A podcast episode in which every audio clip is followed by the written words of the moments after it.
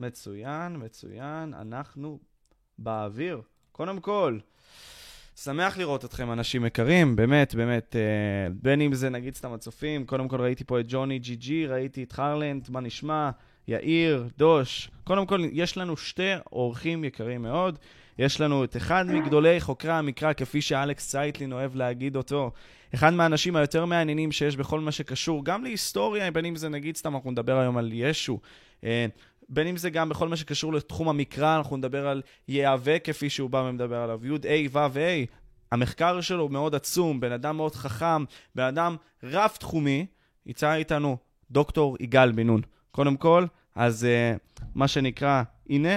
ואלכס צייטלין שלנו, אורח נוסף, אחד מהאנשים שאני אישית, יש לי את הכי הרבה כבוד כלפיו, מהסיבה הפשוטה שהוא בא ומרים את כל העניין הזה של ההומניזם, מנגיש לנו את כל העניין הזה של הארכיאולוגיה, כל, כל מה שקשור בעצם גם להבנת העם שלנו, בצורה פשוטה. בא אל הפרופסורים, אלכס צייטלין.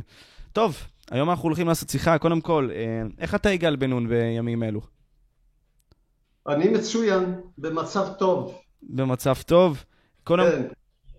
אז אנחנו באמת, אה, כמו שאמרתי, נרצה בשיחה הזאת כמה שיותר להזכיר את הקהל בנוגע למה שקשור לישו ההיסטורי. ראיתי מספר הרצאות שעשית גם בערוץ של אלכס, ואשמח דוקטור בן נון שממש תיכנס לכל מה שקשור לישו ההיסטורי, מפני שיש פה הרבה מאוד דמויות שונות. אני זוכר שאמרת חמישה במספר, אה, שאנחנו יכולים בעצם להבין מן הכתוב. אה, אשמח שתיכנס לזה. מי בעצם היה אותו ישו ההיסטורי? האם אפשר באמת להבין מי הוא?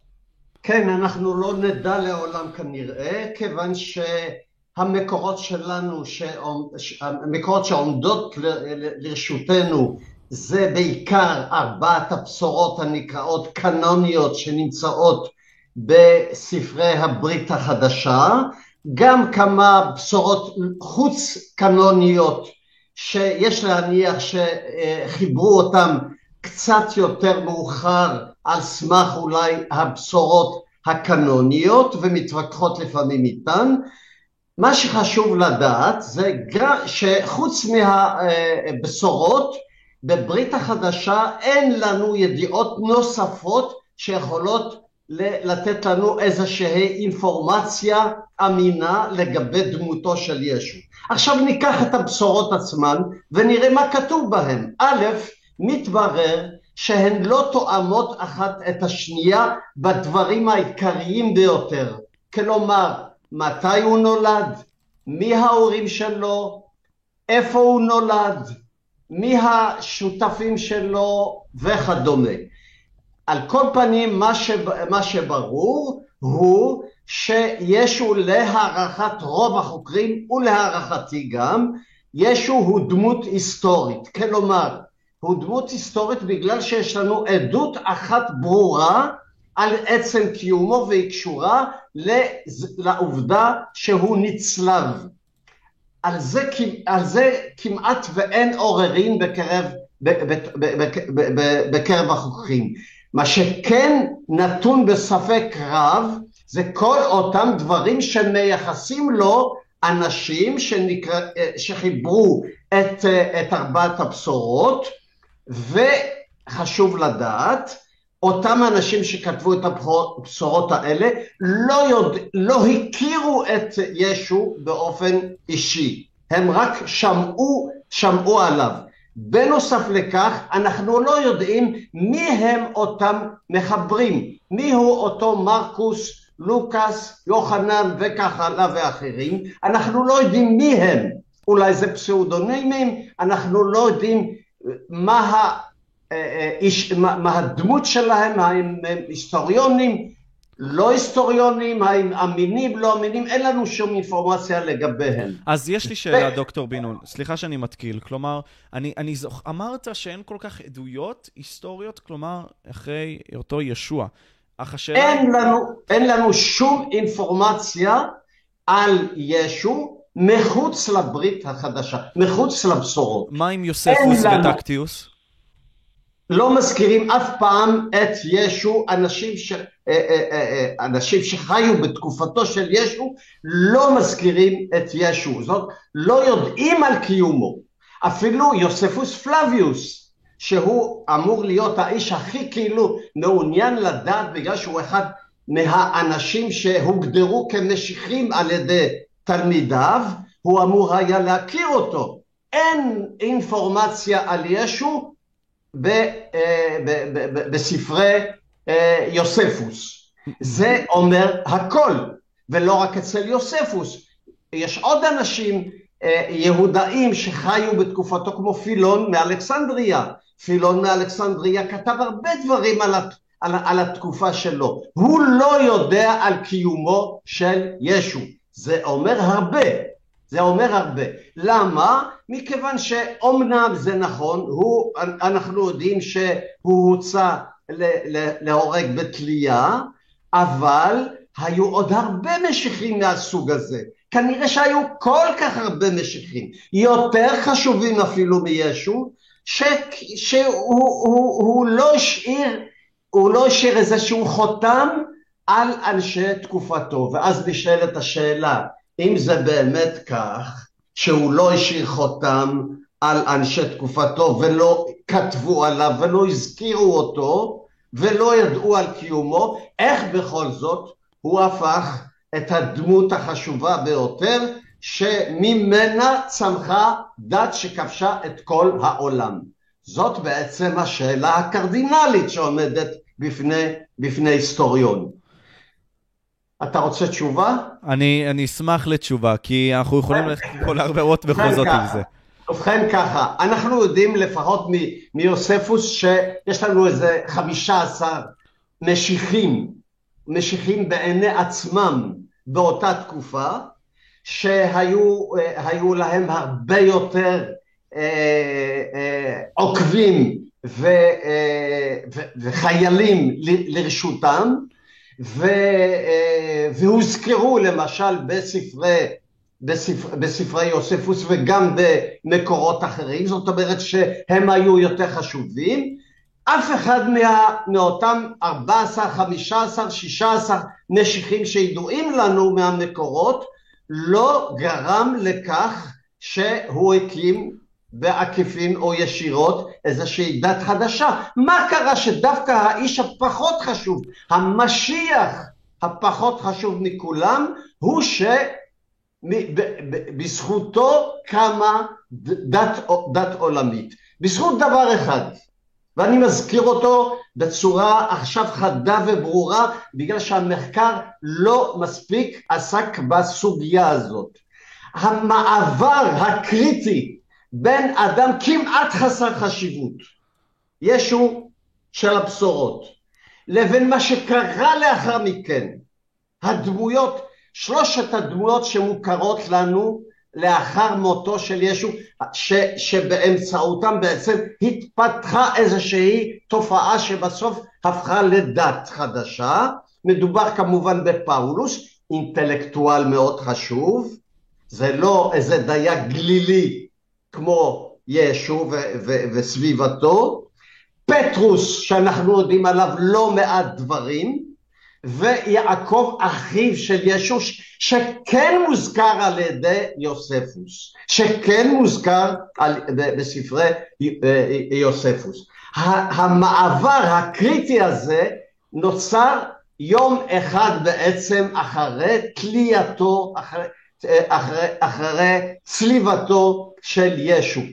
משהו קרה, מישהו החליט, המישהו הזה בעיניי כנראה רוב הסיכויים זה אחיו של ישו, החליט והפיץ בקרב הסביבה שלו שישו קם לתחייה. זה אתה... לא אז... קרה, זה לא קרה עם משיחים אחרים. זאת אומרת, המוות של, של ישו היה כל כך משפיל, שאחיו, והוא הכי כנראה קרוב לעניין הזה, של אינטרס הזה, הוא כנראה הפיץ את העניין שישו בעצם, ראיתם אותו אמנם, צלבו אותו, אבל לא. הוא קם אחרי שלושה ימים, הוא קם לתחייה, זה עבד. אנשים מתים על סיפורים מהסוג הזה, וזה עבד. ובאופן, בצורה כל כך, איך לקרוא לזה, אקראית, אפילו מגוחכת, אנשים שקמים לתחייה אחרי שלושה ימים. ובכן, יש ציבור כנראה באותה תקופה, מצב מה שנקרא אסקטולוגי, כלומר תחושה שהעולם עומד להסתיים, המצב כל כך גרוע שזה סוף העולם, ומה שיקרה, יבוא מישהו שיציל אותנו, והמישהו הזה שיציל אותנו כבר הוגדר קודם לכן כמשיח, אמנם הוא נצלב אבל לא, הוא קם לתחייה והוא יבוא להציל אותנו. כך אני מצידי כהיסטוריון מנסה לפענח את היום שלאחרי. Mm. היום אתה, אתה מדבר פה על יעקב, נכון? כלומר, יעקב... הכוונה ליעקב אחיו של ישו. Mm-hmm. אני, אני עכשיו אשמח לקחת, קודם כל... אפשר להוסיף משהו קטן רק? בשמחה, אלכס. אני חושב שמשה, השאלה שאתה שאלת, למעשה גם את אבות הכנסייה הוטרדו בה. זאת אומרת, הם חשבו על זה גם והרגישו שמשהו לא בסדר, שלא מכירים מספיק את uh, ישו. ואז הם ממציאים כל מיני סיפורים, לדוגמה, טרטוליאן אומר שטיבריוס הקיסר רצה בכלל לצרף את ישו לפנתיאון האלים. סיפור מופרך, אבל הוא מעיד על זה שהוא כנראה רצה לתת איזושהי חשיבות לישו, כאילו בחייו או לאחר מותו זה הטריד אותו. Mm. כן, אוקיי. צודק כמובן אה, אלכס כל הזמן. אני לא מדבר על מרווח זמן כל כך גדול בין ישו לטרטוליאנוס במאה, בראשית המאה הרביעית. כבר סיפרו הרבה לפני כן סיפורים אה, בבשורות עצמן.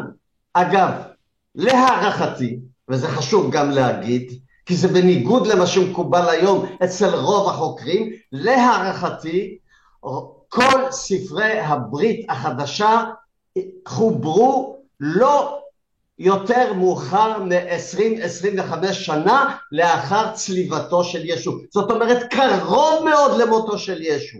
אז אפשר לשאול אותי ולהגיד לי, רגע, רגע, אם זה כל כך קרוב למותו של ישו, למה לא יודעים עליו שום דבר? התשובה היא פשוטה, זה לא מלך, זה לא מצביא, זה לא ציבור חשוב, זה עושה כשפים קטן שהסתובב בגליל עם האנשים שלו, שאנשיו באיזשהו שלב ראו בו, כמו, כמו שראו בהרבה אחרים, משיח. אבל לא היה דמות אה, ציבורית חשובה כדי שידעו על קיומו. ולכן הבשורות שנכתבו כל כך קרוב בעצם יחסית לצליבתו של ישו, כבר לא ידעו עליו שום דבר חוץ מצליבתו. אבל הרי ב... באותם ספרים שנמצאים שם, הבשורות הקנוניות, ניתן לראות אבל, כמו שאתה גם אמרת, את uh, אותו ישוע בכמה גוונים שונים. וקודם כל, לפני שאני שואל את השאלה הזאת, סליפימן, תודה רבה לך על התרומה, מעריך את זה מאוד, ויאיר, תכף uh, אעלה את השאלה שלך לשידור. יש הרי מספר דמויות שלו, אתה בעצמך אמרת את זה גם, שהוא היה, חלק הסתכלו עליו בתור כהן גדול, מוכשר, חלק אמרו שהוא כשף, חלק אמרו שהוא מורד, חלק אמרו שהוא שרלטן. אתה מבין? כלומר, זה לא cherry picking מה, מההסתכלות שלך, כלומר, לעניין הזה? כי יפה. יש כאלה שהסתכלו עליו בתור כהן גדול אפילו. אני עשיתי, אה, עשיתי איזשהו אינבנטר mm. מתוך הספרה, הספרה, הבשורות. איך מגדירים את ישו? יש איזה 40, 50 צורות שונות של, אה, שקשורות לדמות הזאת. בוא, בוא נפשט אותם נגיד לא 40-50, אלא 4-5 קטגוריות של דמויות של, של ישו, כולן לא יכולות להתקיים אחת עם השנייה.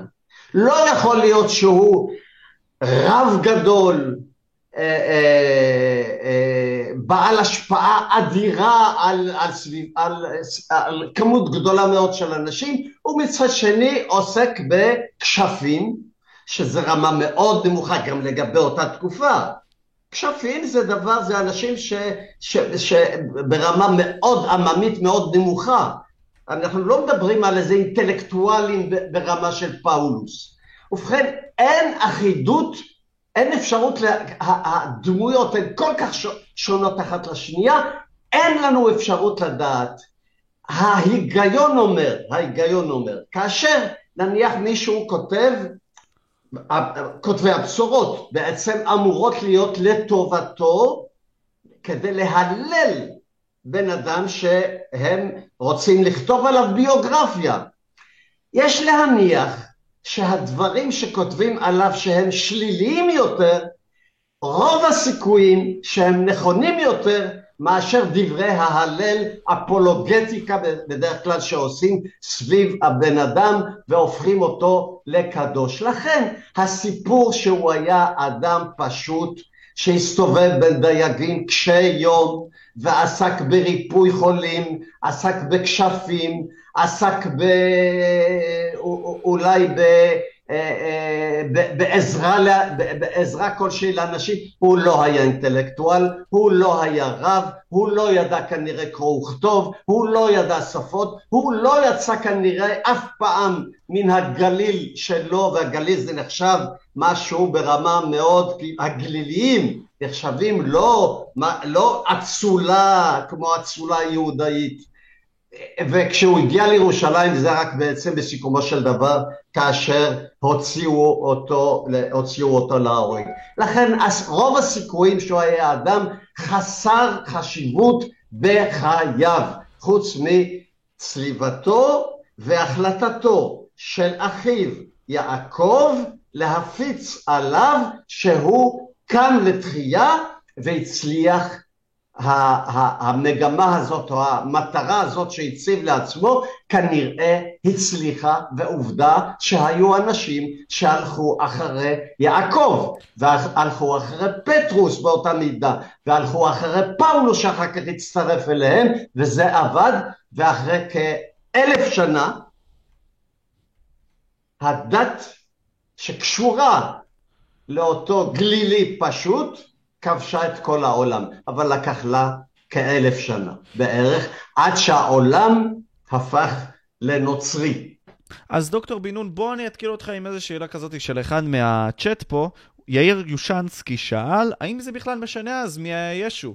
האם יותר חשוב להתרכז ברעיון הכללי שהוא נותן דרך אותן בשורות? לא משנה אם זה מיליון גוונים של ישו. אה, בכדי לה, אה, לעזור לאותם אנשים באותה תקופה מאשר להבין אותו היסטורית. הוא צודק, הוא צודק. הנצרות לא נבנתה על ישו ההיסטורי. היא נבנתה על מה שכתבו הבשורות, מה שיחסו לו, ויחסו לו גם דברים רעים, הרבה מאוד דברים. רוב, רוב הדברים שהם יחסו לו הם דברים רעים. מפעם לפעם ייחסו לו גם אמרות וגם נאומים מאוד יפים, שחיברו אותם כמובן, אותם, זה דברים שנכתבו על, על ידי אותם מחברי הבשורות, וכאילו יוחסו ל, לישו הגלילי, אבל למעשה הנצרות בנויה יותר על אותם טקסטים יפים. הם כמובן לקחו כמובן רק את הדברים היפים וגם את הדברים הפחות כאילו יפים, אבל שאין להם קשר עם דמותו ההיסטורית של ישו. יש פער בין מה שההיסטוריון יכול להסיק לגבי דמותו ההיסטורית לבין מה שהנצרות אימצה לעצמה מתוך ספרי הבכורות שנכתבו על ידי אנשים שאנחנו לא יודעים מי הם? אז אוקיי, בוא, זה בול נותן לנו את ההמשכיות לדבר. כלומר, אנחנו רואים עם הזמן גם, שלפתע אנחנו רואים שישו נעשה בנו של האלוקים. עכשיו, השאלה היא כזאת, מתי זה נוסף? מי הוסיף את זה? למה הוסיף את הדברים האלה? הסיכוי הגדול ביותר אה, לגבי מי שהחליט שישו הוא לא רק משיח, אלא גם בנו של אלוהים, להערכתי, להערכתי זה פאולוס. למה להערכתי? אמנם פאולוס אומר את זה בצורה ברורה ביותר, וכשהוא הלך לכל מיני קהילות יהודאיות ברחבי העולם של אותה תקופה, כשהוא, דיב... כשהוא הלך לאותן קהילות של יהודאים ואמר ישו הוא בנו של אלוהים, זר... היכו אותו מכות קשות וזרקו אותו מהקהילות שלהם. זה מה שהוא כותב בעצמו, זה עדות מכלי ראשון. ובכל זאת אנחנו מוצאים לפחות פעם אחת, נדמה לי לא יותר מפעם אחת, בבשורות, שאחת מהבשורות מדברת על כך שהוא גם בנו של אלוהים, להערכתי זאת תוספת מאוחרת. זה קרה להערכתי רק על ידי הפעילות של פאולוס האינטלקטואל, לא לשכוח את זה. הוא ברמה גבוהה מאוד גם לגבי תקופתו. הוא תיאולוג, הוא מדבר על נושאים שקשורים למהות האלוהות, למהותו של ישו כבנו של האל, מה שנקרא הקריסטולוגיה, תפיסת האלוהות או האלוהויות השונות בתוך הדת החדשה, זה פאולוס. פאולוס הוא תחנה קריטית ביותר, אבל לא בלעדית, לגבי ראשית צמיחתה של הנצרות, אני מזכיר uh, במיוחד עכשיו, גם בתקופתו של פאולוס עדיין לא הייתה קיימת נצרות, המילה הזאת לא הייתה קיימת אפילו בתקופתו. רק יותר מאוחר התחילו לעשות איזה שהם, כולם בעצם, כל אלה שהצטרפו כאוהדים של ישו הגלילי, כמשיח, הם לא היו משהו נפרד מהיהודאים, גם בעיני עצמם, גם בעיני היהודאים וגם בעיני היוונים או הרומים, זאת אומרת הלא יהודאים, בעיני כולם זה היה אותו דבר, היהודים, היהודאים וחסידי ישו זה אותו דבר, אין הבדל ביניהם. ההפרדה התקיימה הרבה יותר מאוחר, לפחות כמאה 30-150 שנה לאחר מותו של ישו. אז מכאן... אפשר עוד כן, תוספת קטנה בשמחה, רק? בשמחה, אלכס. אם אנחנו מסתכלים על שושלת היוחסין שלו בבשורות, יש שתי ניסיונות לייחס אותו לבית דוד, ושתי ניסיונות האלה הן הולכות, הולכות דרך האבא. זאת אומרת, אה, הם למעשה אפילו כשהם אומרים שהוא בא מבית דוד, הם הולכים דרך האבא, וגם פאולוס אפילו אומר שהוא באמת צאצא של בית דוד, לא ברוח הוא אומר, הוא צאצא בבשר של בית דוד, וזה הולך דרך האבא. כל הכבוד לאלכס, כרגיל. אה, הוא אומר דרך האבא, אבל הוא נזהר לו להגיד יותר מזה. הרי אנחנו לא יודעים מי הוא אביו. אפילו הבשורות, לא כל הבשורות מדברות על, על, על, על אב בשם יוסף. חלק רק. ומי הוא יוסף הזה? אנחנו יודעים מי הוא? וכל האירועים הקריטיים כאילו שמספרים עליו בתוך הבשורות הוא קיים? לא. לכן רוב הסיכויים, אם אנחנו מדברים על ישו ההיסטורי, אנחנו לא יודעים מי הוא אביו, אנחנו יודעים מי אמו. כלומר, אם ישו הוא בנו לא של אביו, אלא בנו של אמו, זה אומר במילים עדינות... בן מריה. son of the bitch. son of the bitch. לא פחות, לא, לא, ככה הבינו את זה, לא, אני וואו. לא אומר את זה בצחוק. וואו. אני לא אומר את זה בצחוק. כולם הבינו את זה שהוא, שאימו קיימה יחסים עם אדם זר, וככה הסתירו את, ה, את העניין. ממזר? גם הבשורות מדברות על ההסתרה, על ההסתרה הזאת. לכן, הביזיון היה כל כך גדול, שמישהו בתוך הבשורות אמר, רגע, רגע, רגע, איך אנחנו עכשיו הולכים להתגבר על הבעיה הזאת ש...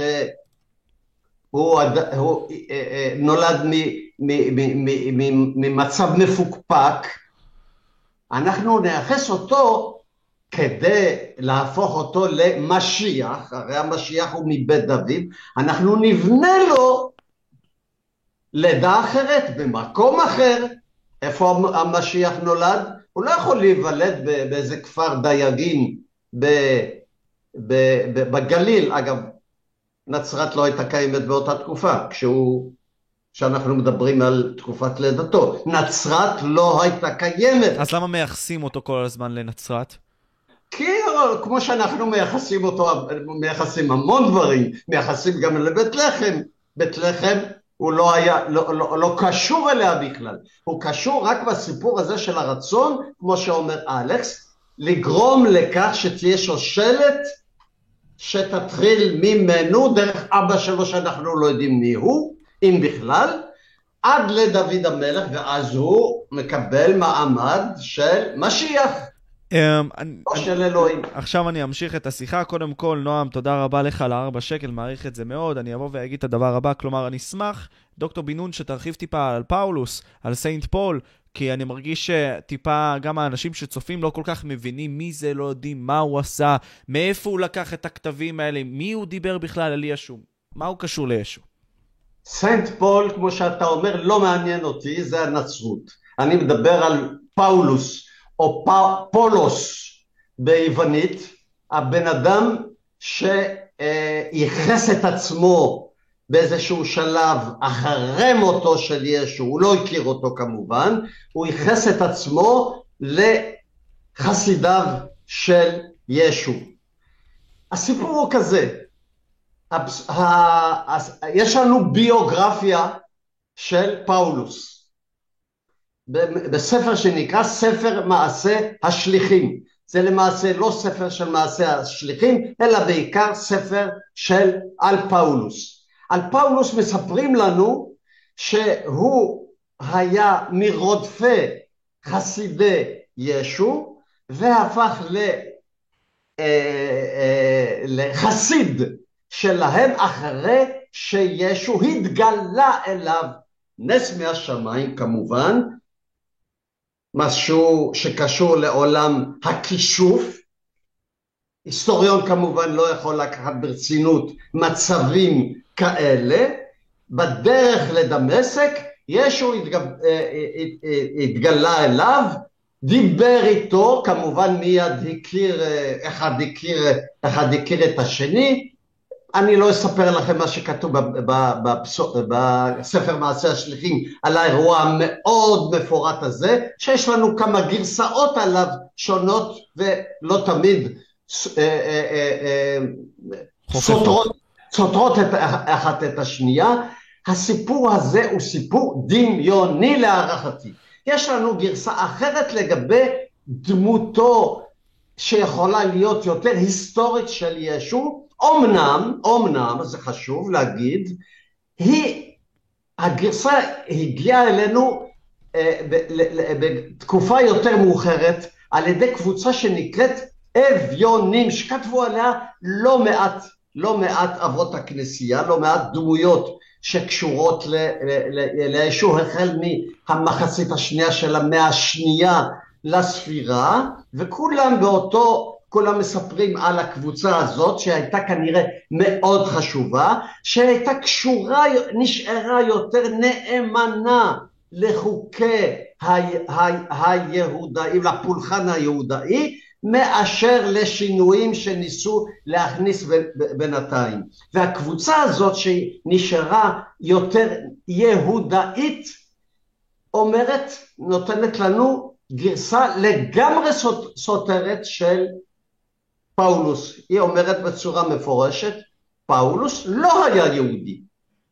Mm-hmm. לא היה יהודאי, הוא רצה להתחתן, הוא היה יווני, רצה להתחתן עם בתו של הכהן הגדול, זה לא יצא לפועל כי היא לא רצתה, וכתגובה לכך הוא הצטרף לאנשים שהתנגדו לכאורה לכהן הגדול, אותם, אותם חסידי ישו. צריך לזכור גם, צריך לזכור חשוב מאוד. כשאנחנו, יש לנו את הביוגרפיה של, אמרתי, של פאולוס בספר מעשה השליחים. יש לנו את הבשור, את האגרות של פאולוס שהוא כותב בגוף ראשון. יש להניח שהוא, איך לקרוא לזה, שזה יותר, יותר אמין מבח... כמקור היסטורי. אף פעם פאולוס לא אמר שקוראים לו שאול התרסי. מה, שכח? אף פעם הוא לא אמר שהוא נולד בטרסוס, תרשיש. שכח? לא.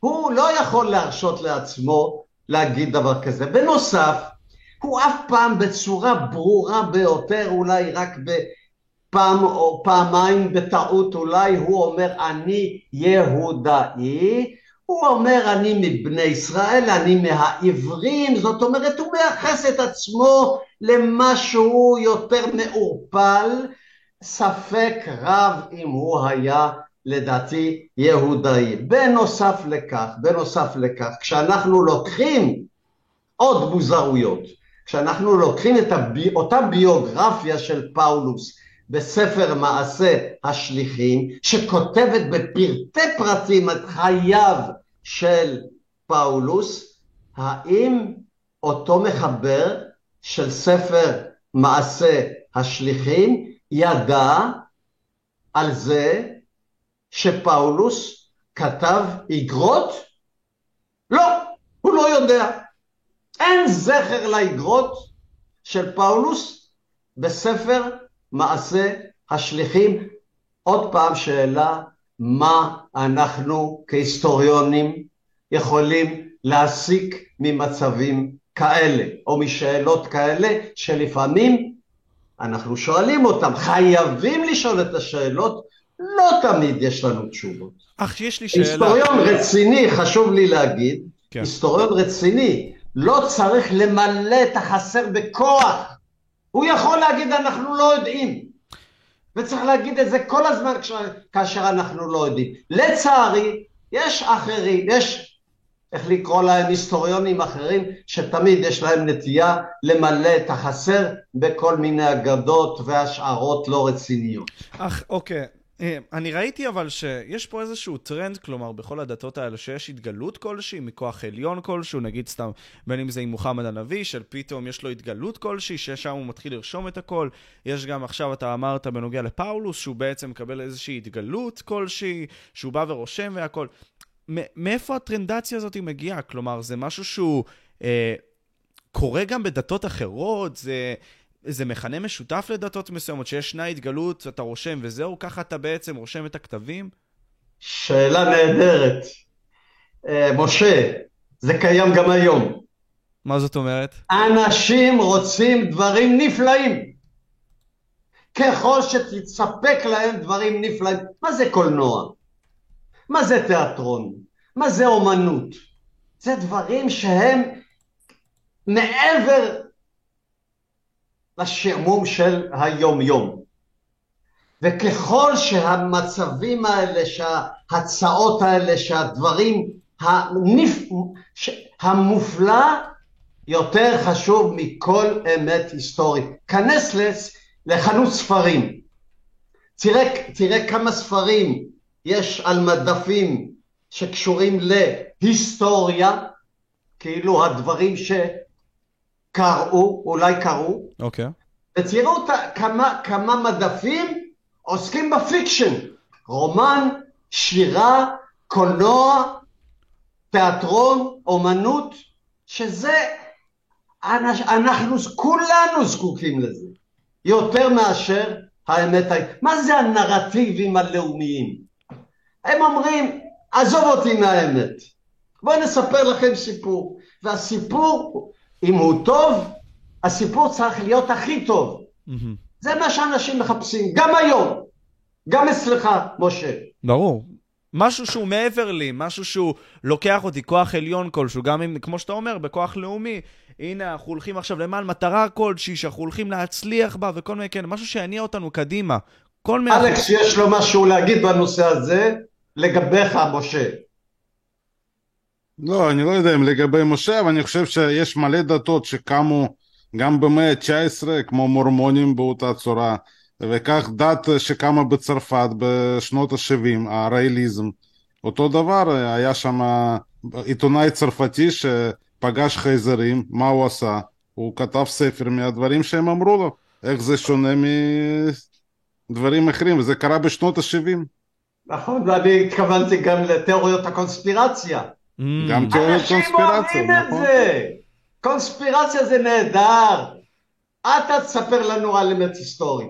אנחנו רוצים קונספירציות. זה עובד טוב, זה נהדר. מה הכי קשה לשכנע אנשים? הכי קשה לשכנע אותם שאין, חברים, אין כלום. כן, אין, זה אנשים לא יאמינו. אם אני עכשיו אספר לך שראיתי פה חייזר והוא אמר לי, נתן לי טקסט כזה ואתה תאמין לי, אבל אם אני אגיד לך, משה, אין כלום, אף אחד לא שולט בעולם לצערנו, הכל קורה לפעמים במקרה, יש אי ודאות גדולה מאוד, אף אחד לא יודע מה יקרה, זה דבר שהכי קשה להאמין בו. אנחנו היסטוריונים משעממים, תן לנו סיפור טוב, זה הכי חשוב. ואם אין לך סיפור, תמציא אותו. תעגן אותו לגבי איזושהי מציאות, ואז יש לך קונספירציה. כלומר, אתה בא ואומר שבאיזשהו מקום זה מנצל את מנגנונים של בני אדם, כלומר, המסתורין הזה, תספר לי עוד, כל מיני כאלה. אנחנו, בהרבה מאוד מהמקרים גם, דיברנו על קונספירציות, לא ניכנס לזה יותר מדי, אבל נניח, מה, זה גם אני ניסיתי להביא את הקונספירטורים. נגיד הם אומרים בונים חופשיים. אז אתה אומר שיש פה מין סוג של כת שמונעת ממך להתקדם בחיים, מונעת ממך מלהגיע למקומות החשובים. זאת אמונה מקבילה שמונעת ממך לבוא ולעשות מה שאתה רוצה לעשות בחיים. אז אתה בתור הבן אדם הלא יוצלח, תבוא ותגיד, הנה, הבונים החופשיים, באים ולוקחים ממני את האפשרות להצליח. הנרטיבה הזאת וכל מיני דברים כן, הם ממשיכים לנו את הסיפור. זה אני, הכל סיפור. אני חייב לתקן משהו כדי שלא תהיה פה טעות. הדת הכי גדולה בעולם היום זה דת המאגיה, עם, אה, בקטגוריות שונות של מאגיה, כישוף, לא רק כישוף אלא תיאוריות הקונספירציה, fiction, כל הדברים האלה. זה נכון, גם היום, אמונות טפלות, אמונות עממיות מה שנקרא, אבל זה רק שייך לשכבה מסוימת באוכלוסייה.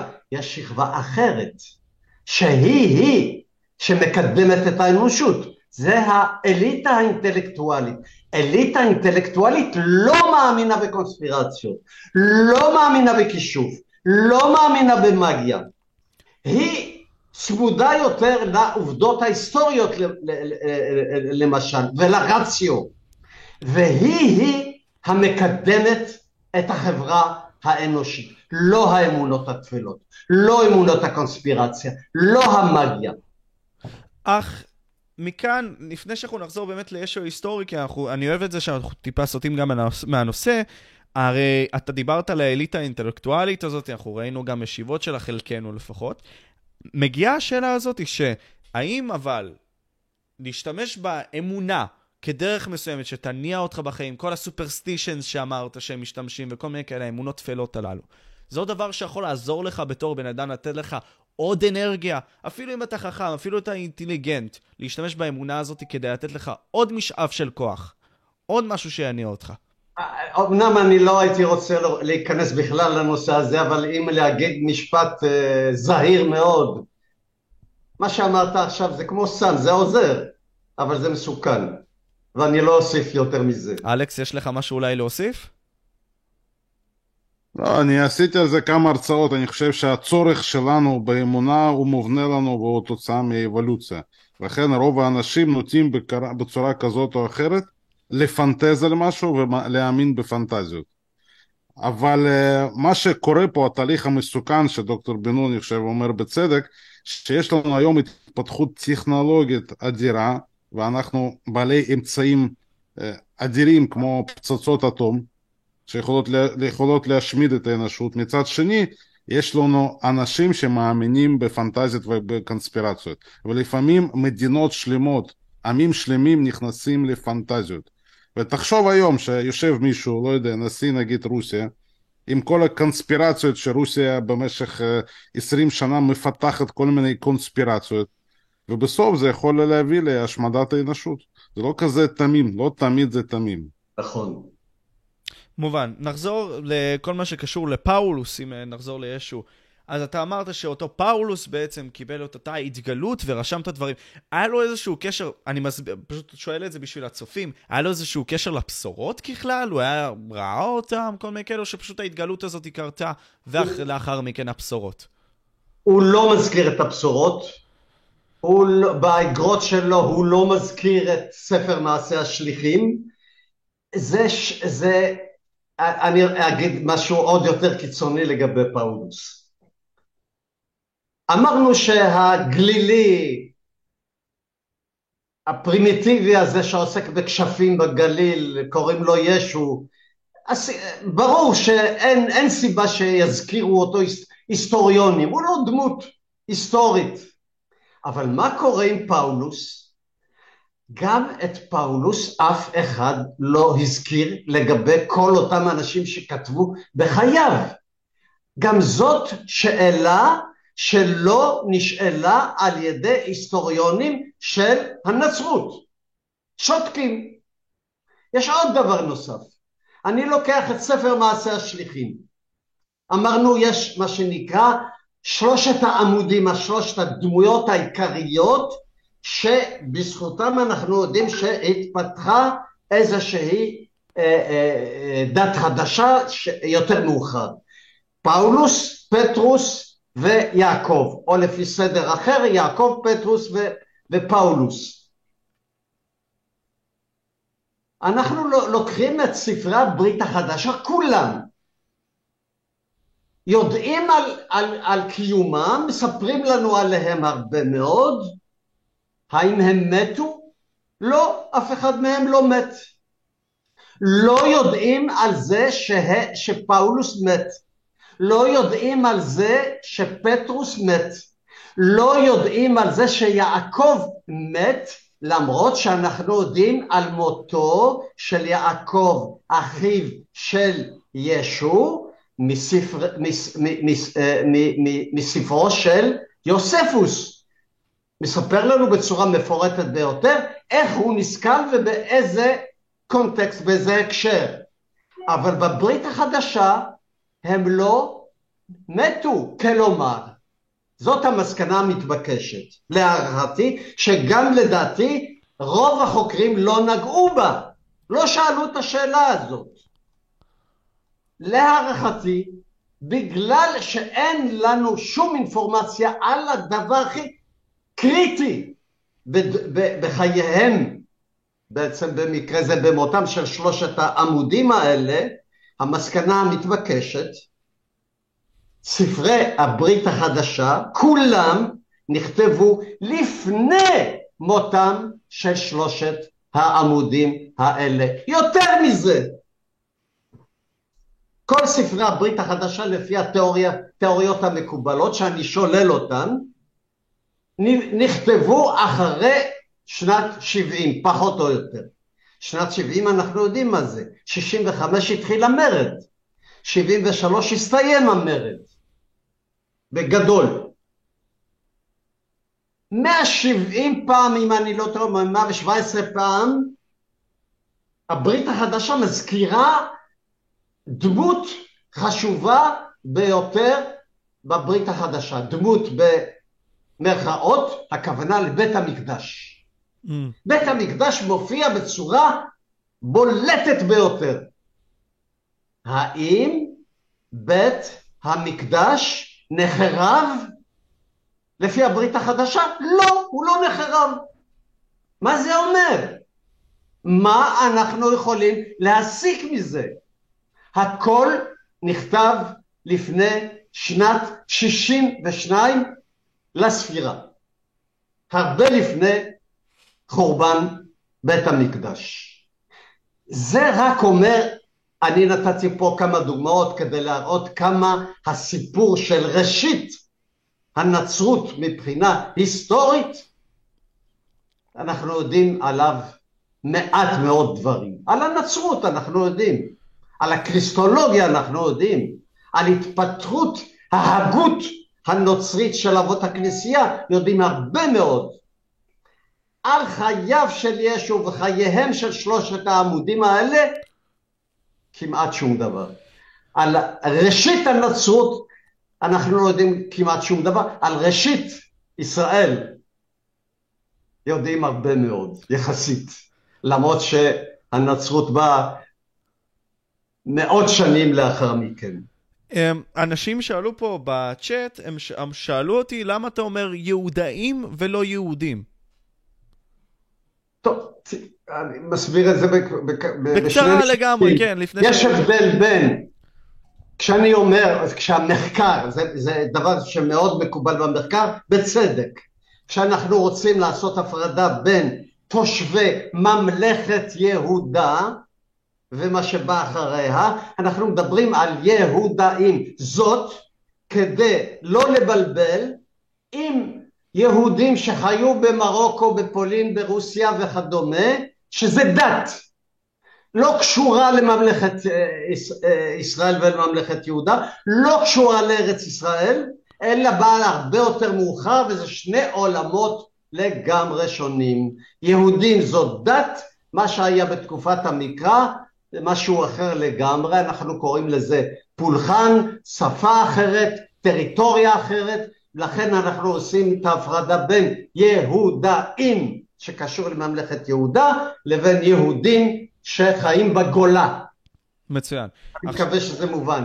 מובן לגמרי. עכשיו, אם אנחנו ניכנס טיפה שוב לנושא של ישו, עם כל העניין הזה של הבשורות. עכשיו, אמרנו קנוניות שנכנסו לטקסט עצמו, יש חוץ קנוניות, אני מניח, ואם כן, עברת עליהם בכלל? מה, יש שם דברים מעניינים בכלל שניתן... כן? אני, פשוט רימו אותי החוקרי, חוקריה, כשאני התחלתי ללמוד את הנושא של הנצרות, אני חושב שהם רימו אותי, אלה, חוקרי, הנ- חוקרי הנצרות. בזה שהם קבעו הבשורות הקנוניות, ואני כמו כולם אמרתי, "זה- זה הדבר הכי קרוב לאמת וזה הדבר הכי, חשוב וזה הדבר שהשפיע? לא. זה השפיע רק בחלק מהאימפריה הרומית, החלק המערבי יותר, החלק המזרחי יותר וצפון אפריקה, שזה, שזה המסה של חסידי ישו וראשית הנצרות, אה, הלכו לא לפי הבשורות הקנוניות, אלא לפי הבשורות, חלק מהבשורות החוץ קנוניות, למשל, למשל, הקוראן, אני מתנצל על זה שאני נכנס עכשיו לקוראן, הקוראן נכתב על ידי אנשים חסידי ישו, שאפשר באותה תקופה כבר לקרוא להם נוצרים, כי אנחנו נמצאים במאה השביעית לספירה, שביעית לספירה, אבל הם לא הושפעו מהבשורות הקנוניות, אלא הושפעו מהבשורות הלא קנוניות. אני לא אציין עכשיו את כל, את כל, ה- את כל הבשור, שמותיהם של כל הבשורות, הן לא, לא מוכרות לציבור הרחב. חשוב לדעת שהם לא קיבלו למשל את תורתו של פאולוס. נאמנים לישו, לפי המסורת, לא לפאולוס, לא לאלוהותו של ישו, לא לשילוש שהתחיל בוועידת, בוועידת, נו, איזה ועידה? הראשונה, של קונסטנטינוס. ניקאה, ועידת ניקאה וועידת קונסטנטינופול, לא קיבלו את הנצרות היותר ביזנטית, אלא הלכו, גם הם ביזנטים אמנם, אבל הם הלכו לפי הבשורות הלא קנוניות, לא קיבלו את אלוהותו של ישו, לא קיבלו את השילוש, הלכו יותר לפי הבשורות החוץ קנוניות, וזה אחת מהקבוצות האלה, ש, שבעצם יצרה את הספר הזה שנקרא קוראן, והפך כספר שהוליד בסיכומו של דבר, בעקיפין, או בצורה יותר, בצורה יותר ישירה, כ-200-250 שנה לאחר מכן, כאשר האסלאם אימץ אותו והפך אותו לספר החשוב ביותר של האסלאם. מכאן ניקח את זה שוב לקבוצה הזאת שהאמינה דווקא בישו, לפני שבאמת זה הכל התפרסם דרך כל, ה- כל הכתבים האלה שפורסמו עם הזמן. אה, איזה קבוצה עקבה אחרי ישו? האם זאת הייתה קבוצה של מאות? קבוצה של עשרות? אלפים? מי באמת עקב אחריו כל עוד הוא היה בחיים? יש לי הזדמנות uh, להגיד מה שאני אוהב להגיד. לא יודעים. תראה, תראה, השאלה, השאלה, השאלה שלך מצוינת. הוציאו משיח בעיני עצמו, הוציאו אותו להורג כי פחדו שאולי האנשים שלו יגרמו למהומות וייחסו לו שהוא רוצה להיות מלך היהודים, זאת אומרת מורד בה בשלטון הרומי. לכן, מה הבעיה? הרבה, הוציאו הרבה אנשים להורג, אפילו פחות מזה, אפילו פחות מזה. בצליבה כל חסידיו לא נכחו, זה חשוב לזכור. פחדו, אפילו משפחתו לא הייתה שם. ככה אומרים. מה עלה בגורלם של אותם עשרה, עשרים, שלושים, מאה, מאתיים אנשים שהיו חסידיו, חזרו לגליל? כנראה שכן. נשארו בירושלים? מה הם יעשו שם? איזה פרנסה יש להם שם? ממה הם התפרנסו? ממה הם התקיימו? מה קרה? ופתאום הפעם הראשונה שאנחנו יודעים על, על איזושהי קבוצה של חסידי ישו מאורגנת כבר, אנחנו מוצאים אותה לא בגליל, אפילו לא בירושלים, באנטיוכיה איזה שבעים שנה אולי לאחר, לאחר מכן, אה, פחות מזה אולי, פחות מזה, אבל אה, מה קרה, לב, מה קרה בין לבין, איך זה התפתח, אבל בסיכומו של דבר באנטיוכיה כשנפגשו אה, שלושת העמודים עם כל התחרות שהייתה ביניהם, זה חשוב מאוד לדעת. התחרות בין, בין שלושת העמודים האלה, בין שלושת הדמויות, פאולוס, פטרוס, יעקב. אני מזכיר את זה עכשיו רק, אלה שכתבו את הבשורות,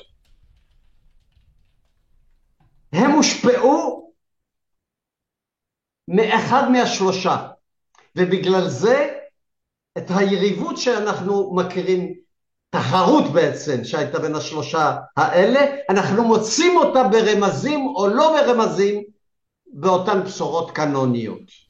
אם רוצים מפתח לקריאה נבונה של הבשורות, תמיד צריך להיות לנו בראש התחרות שהייתה בין פאולוס פטרוס יעקב, זאת אומרת המשפחה מצד אחד, פאולוס האינטלקטואל ובאמצע פטרוס שהיה אמור להיות היורש של ישו על פי הבשורות עצמן, ולכן אנחנו מוצאים דברים נגד ישו בבשורות ובעד ישו באותן, באותן בשורות. על כל פנים, השלושה האלה הם שארגנו כנראה בצורה זו או בצורה אחרת, אבל לא יודעים את הפרטים, יצרו איזושהי קומונה שיתופית עם כללים די ברורים של עזרה הדדית, של חיים משותפים, של רכוש משותף, של רכוש שהולך לכלל ולא לפרט.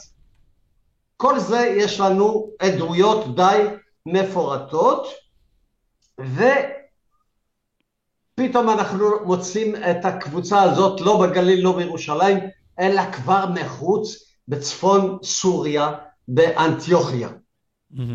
מה באמת הפך את הדת הזאת, הנצרות, לדת כה פופולרית? כי אמרנו שפאולוס בא ורשם את הדברים וכל מיני כאלה. איך זה באמת הועבר ואיך באמת אנשים לקחו את זה כאמונה מסוימת בדבר הזה? הרי, כמו שאמרת, תחיית המתים, איך, איך אנשים יאמינו לדבר כזה שבן אדם בא וחי, כי בעצם הקים את עצמו אחרי כמה ימים שהוא פשוט היה תלוי ומת. כן, טוב מאוד. שתי שכבות. תחיית המתים, עממי. Mm-hmm. מה שהוליד את הנצרות זה לא האמונות העממיות, זה לא האמונות העממיות, למרות שכנראה היה להם איזשהו משקל, אלא הוויכוח האינטלקטואלי בכתב, יש לנו המון כתבים של פולמוסים בין חסידי ישו לבין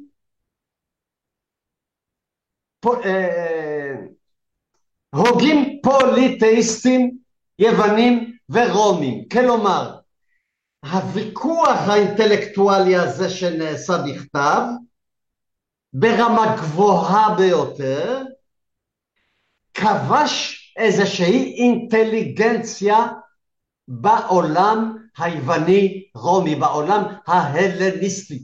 ההצלחה הייתה הצלחה אינטלקטואלית, החל בערך ממאה ה-26 לספירה. את התחלת הפולמוס הזה. כמעט ולא היה פולמוס בין נוצרים ליהודאים. אחד בתקופתו של, עוד בתקופתו של, של, של יוספוס, אבל לא יותר מאוחר.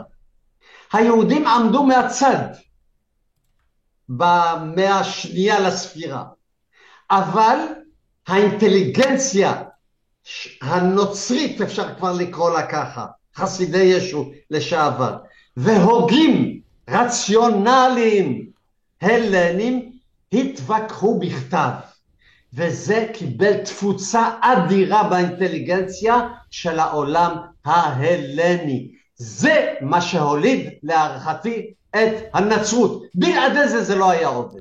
נכון שעשו שימוש גם, האינטליגנציה הזאת עשתה שימוש גם בעניין, אה, בעניינים שאנחנו קוראים להם לא רציונליים, למשל שהוא צאצא, ישו צאצא לבית דוד, ישו אה, אה, בנו של אלוהים, השילוש, האמונות התפלות, התחייה, אבל היה, כשאנחנו קוראים את הכתבים האלה של טרטוליאנוס, אוגוסטינוס והרבה אריוס, הרבה, בעיקר בצפון אפריקה, הוגים שחיו, שנולדו בצפון אפריקה, בעיקר, בקרתגו בעיקר, גם באלג'יריה, הם הם שיצרו בעצם את ההגות הנוצרית, ובלי ההגות הנוצרית הזאת, קונסטנטינוס לא היה רואה ב... לא היה מאמץ את הדת החדשה, לא היה נותן לגיטימציה לדת הזאת שהתחילו לקרוא לה, התחילו לקרוא לה נצרות. זאת אחת, זאת לדעתי התחנה הכי חשובה שההיסטוריונים לא שמו לב מספיק אליה, דיברתי על התחייה, עכשיו יש לנו גם אחר כך פאולוס והקריסטולוגיה שלו, ישו בנו של אלוהים ולא רק משיח, אבל בעיקר הפולמוס הנוצרי פוליטאיסטי, הפול, אה, נוצרי הלניסטי, עד שאנחנו מגיעים ל, ל, ל, ל, לזה שקונסטנטינוס בוועידת ניקאה מקבל, הופך את הנצרות לדת לגיטימית, הוא לא כפה על אף אחד להיות נוצרי, גם הוא עצמו לא הפך לנוצרי. רק אנשים מסביבו, אולי כמה עשרות, אולי יותר, שרצו להתחנף כנראה לקונסטנטינוס שהצטרפו אליו. הנצרות נכפתה בצו אה, של הקיסר על כלל התושב, תושבי הממלכה, ביזנץ כבר באותה תקופה, רק בראשית על ידי יוסטיניאנוס בראשית המאה השישית, על פי צו. אוקיי, יוסטיניאנוס מוציא צו, אין יותר פוליטאיזם, יש רק הדת הנוצרית. רגע, מי זה יוסטיניאנוס? שנייה, בשביל שניתן אינדיקציה פה לצופים. קיסר בראשית המאה השישית לספירה. אז הוא הוציא צו. אז כולם הלכו לפי זה? לא, זה לוקח המון, מאות שנים. תתארו לעצמכם, אנחנו נמצאים היום במצב של קומוניקציה מטורפת. הדברים, עד שהדברים משתנים בתקופה העתיקה, זה לוקח המון, והחלטות לשנות הרגלים של יום יום של אנשים שהיו רגילים לפולחן מסוים ובא מישהו אומר להם לא לא לא לא יש לך עכשיו משהו חדש לפי צו לקח עוד 400 שנה אולי אחרי זה, עד שבהדרגה אירופה למשל, וחלק גדול מהמזרח הביזנטי הפך לנוצרי. אותו דבר גם לגבי האסלאם, עד שהאסלאם תפס, זה לא בתקופתו של מוחמד. מצרים, עד המאה ה-14 לספירה. הרבה, 700 שנה אחרי מוחמד. עדיין הייתה עם רוב נוצרי. דברים לוקחים זמן, צריך לקחת את זה בחשבון. אסור לשכוח את זה. במיוחד שינויים דרסטיים של אמונות, פולחנים. צווים זה לא אומר הרבה, זה אומר שיש צו. אבל באיזה מידה הוא בא לידי ביטוי, לוקח הרבה שנים. יגאל, ניגע בקטנה, דיברנו על הנוצרות, ניגע ממש טיפה בקוראן, ונלך ממש לכל מה שקשור ליהדות ועל היהודים, מהיכן הם הגיעו והכל. אתה אמרת באחד ההרצאות שלך, וזה מאוד ריתק אותי למה אתה אמרת את זה, אמרת שהתחום הנועז ביותר היום והחדשני ביותר זה החקר האסלאם או הקוראן בפרט. למה? זה נכון מה שאתה אומר, כיוון שזה תחום חדש, שאומנם התחילו לעסוק בו מעטים במאה ה-19, ראשית המאה ה-20, לקחו, חשוב לציין את זה, ראשוני החוקרים היו מגרמניה. לקחו את הקוראן, למדו כמובן ערבית, פתחו, קראו את הקוראן, ראו דברים שקשורים לניסים ונפלאות, אמרו אנחנו אנשים רציונליים, בואו, כדי לפענח את הטקסט העתיק הזה, יש מתודה של מחקר. בואו נשים בצד כל מיני דברים בלתי הגיוניים מבחינה רציונלית או מכל מיני בחינות אחרות על סמך הידע שהיה בידי אותם אנשים באותה תקופה לגבי למשל חקר המקרא או חקר הנצרות, חקר ראשית הנצרות. יש כבר ניסיון, יש, יש מתודות חקירה של טקסטים עתיקים. יש ניסיון. אז כמובן, ניסים ונפלאות זה לא קשור. זה לא, זה, זה לא דבר שהיסטוריון צריך לקחת אותו כדבר היסטורי אמיתי כאילו. אז שמו בצד את זה ולקחו את הקוראן, לא מצאו בו הרבה דברים או כמעט שום דבר לגבי דמותו של מוחמד, אז מה הם עשו? הם לקחו את מה שאנחנו יכולים לקרוא היום התורה שבעל פה, שבעצם אף פעם לא הייתה בעל פה, היא הייתה כתובה, רק כשהיא, נכתב, רק כשהיא נכתבה קראו לזה תורה שבעל פה, החדית, זה משהו מקביל לתורה, ש... לתלמוד שלנו, פחות או יותר, והביוגרפיה של מוחמד שנקראת סירה, סירת מוחמד, סירת הנביא, וכיוון שלא מצאו שום דבר על ביוגרפיה של מוחמד בקוראן, אז לקחו את מה שכתוב בחדית, שנכתב כ-200-250 שנה לאחר חייו של מוחמד. כמובן שזאת טעות היום, אנחנו יודעים כמובן שזאת טעות פטאלית.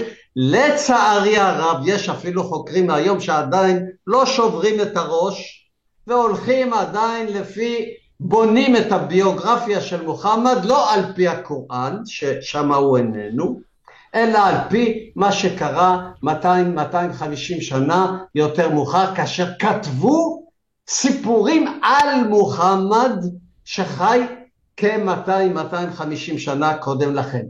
זה, זאת ההזדמנות לומר, בניגוד לישו, מוחמד הוא דמות היסטורית. למה? יש לנו עדויות בזמן אמת על חייו. לא הרבה פרטים, אבל הרבה פעמים. הרבה אנשים הזכירו אותו. הרבה חוקרים של התקופה, הרבה אנשים שכתבו באותה תקופה, הזכירו את קיומו. זה שונה מאשר ישו. זה שונה. זאת אומרת, הוא דמות בפירוש היסטורית. אלא מה? הוא דמות יותר חיובית ויותר יפה, יותר מדויקת, יותר אפילו, איך לקרוא לזה, הירואית, מאשר מוחמד של המסורת האסלאם, הוא דמות של מצביא, הוא דמות כמעט של מלך, הוא דמות חזקה, הוא דמות כובשת, הוא דמות שעמד בראש צבא, הוא דמות שיצא מאיפה שהוא יצא, לא יודעים בדיוק, אבל הוא כבש לא פחות ולא יותר את ירושלים, מוחמד. ואת סוריה. ראשית הכיבוש, הכיבושים נעשו על ידי מוחמד, זאת אמת היסטורית. פחות או יותר באותם תאריכים שהמסורת מייחסת לו. במחצית הראשונה של המאה השביעית. קצת אחרי 30, 730, אה, אולי 733 אפילו, היה עדיין חי. ובכן זו דמות הירואית וקיימת, ללא ספק. אחר כך הלבישו עליו סיפורים שונים, אנשים שלא הכירו אותו, אנשים שלא חיו בימיו, אנשים שחיו רחוק מאוד מערב, מחצי האי ערב, מחג'אז, ממכה, ממדינה, מכה שלא הייתה קיימת בתקופתו של מוחמד.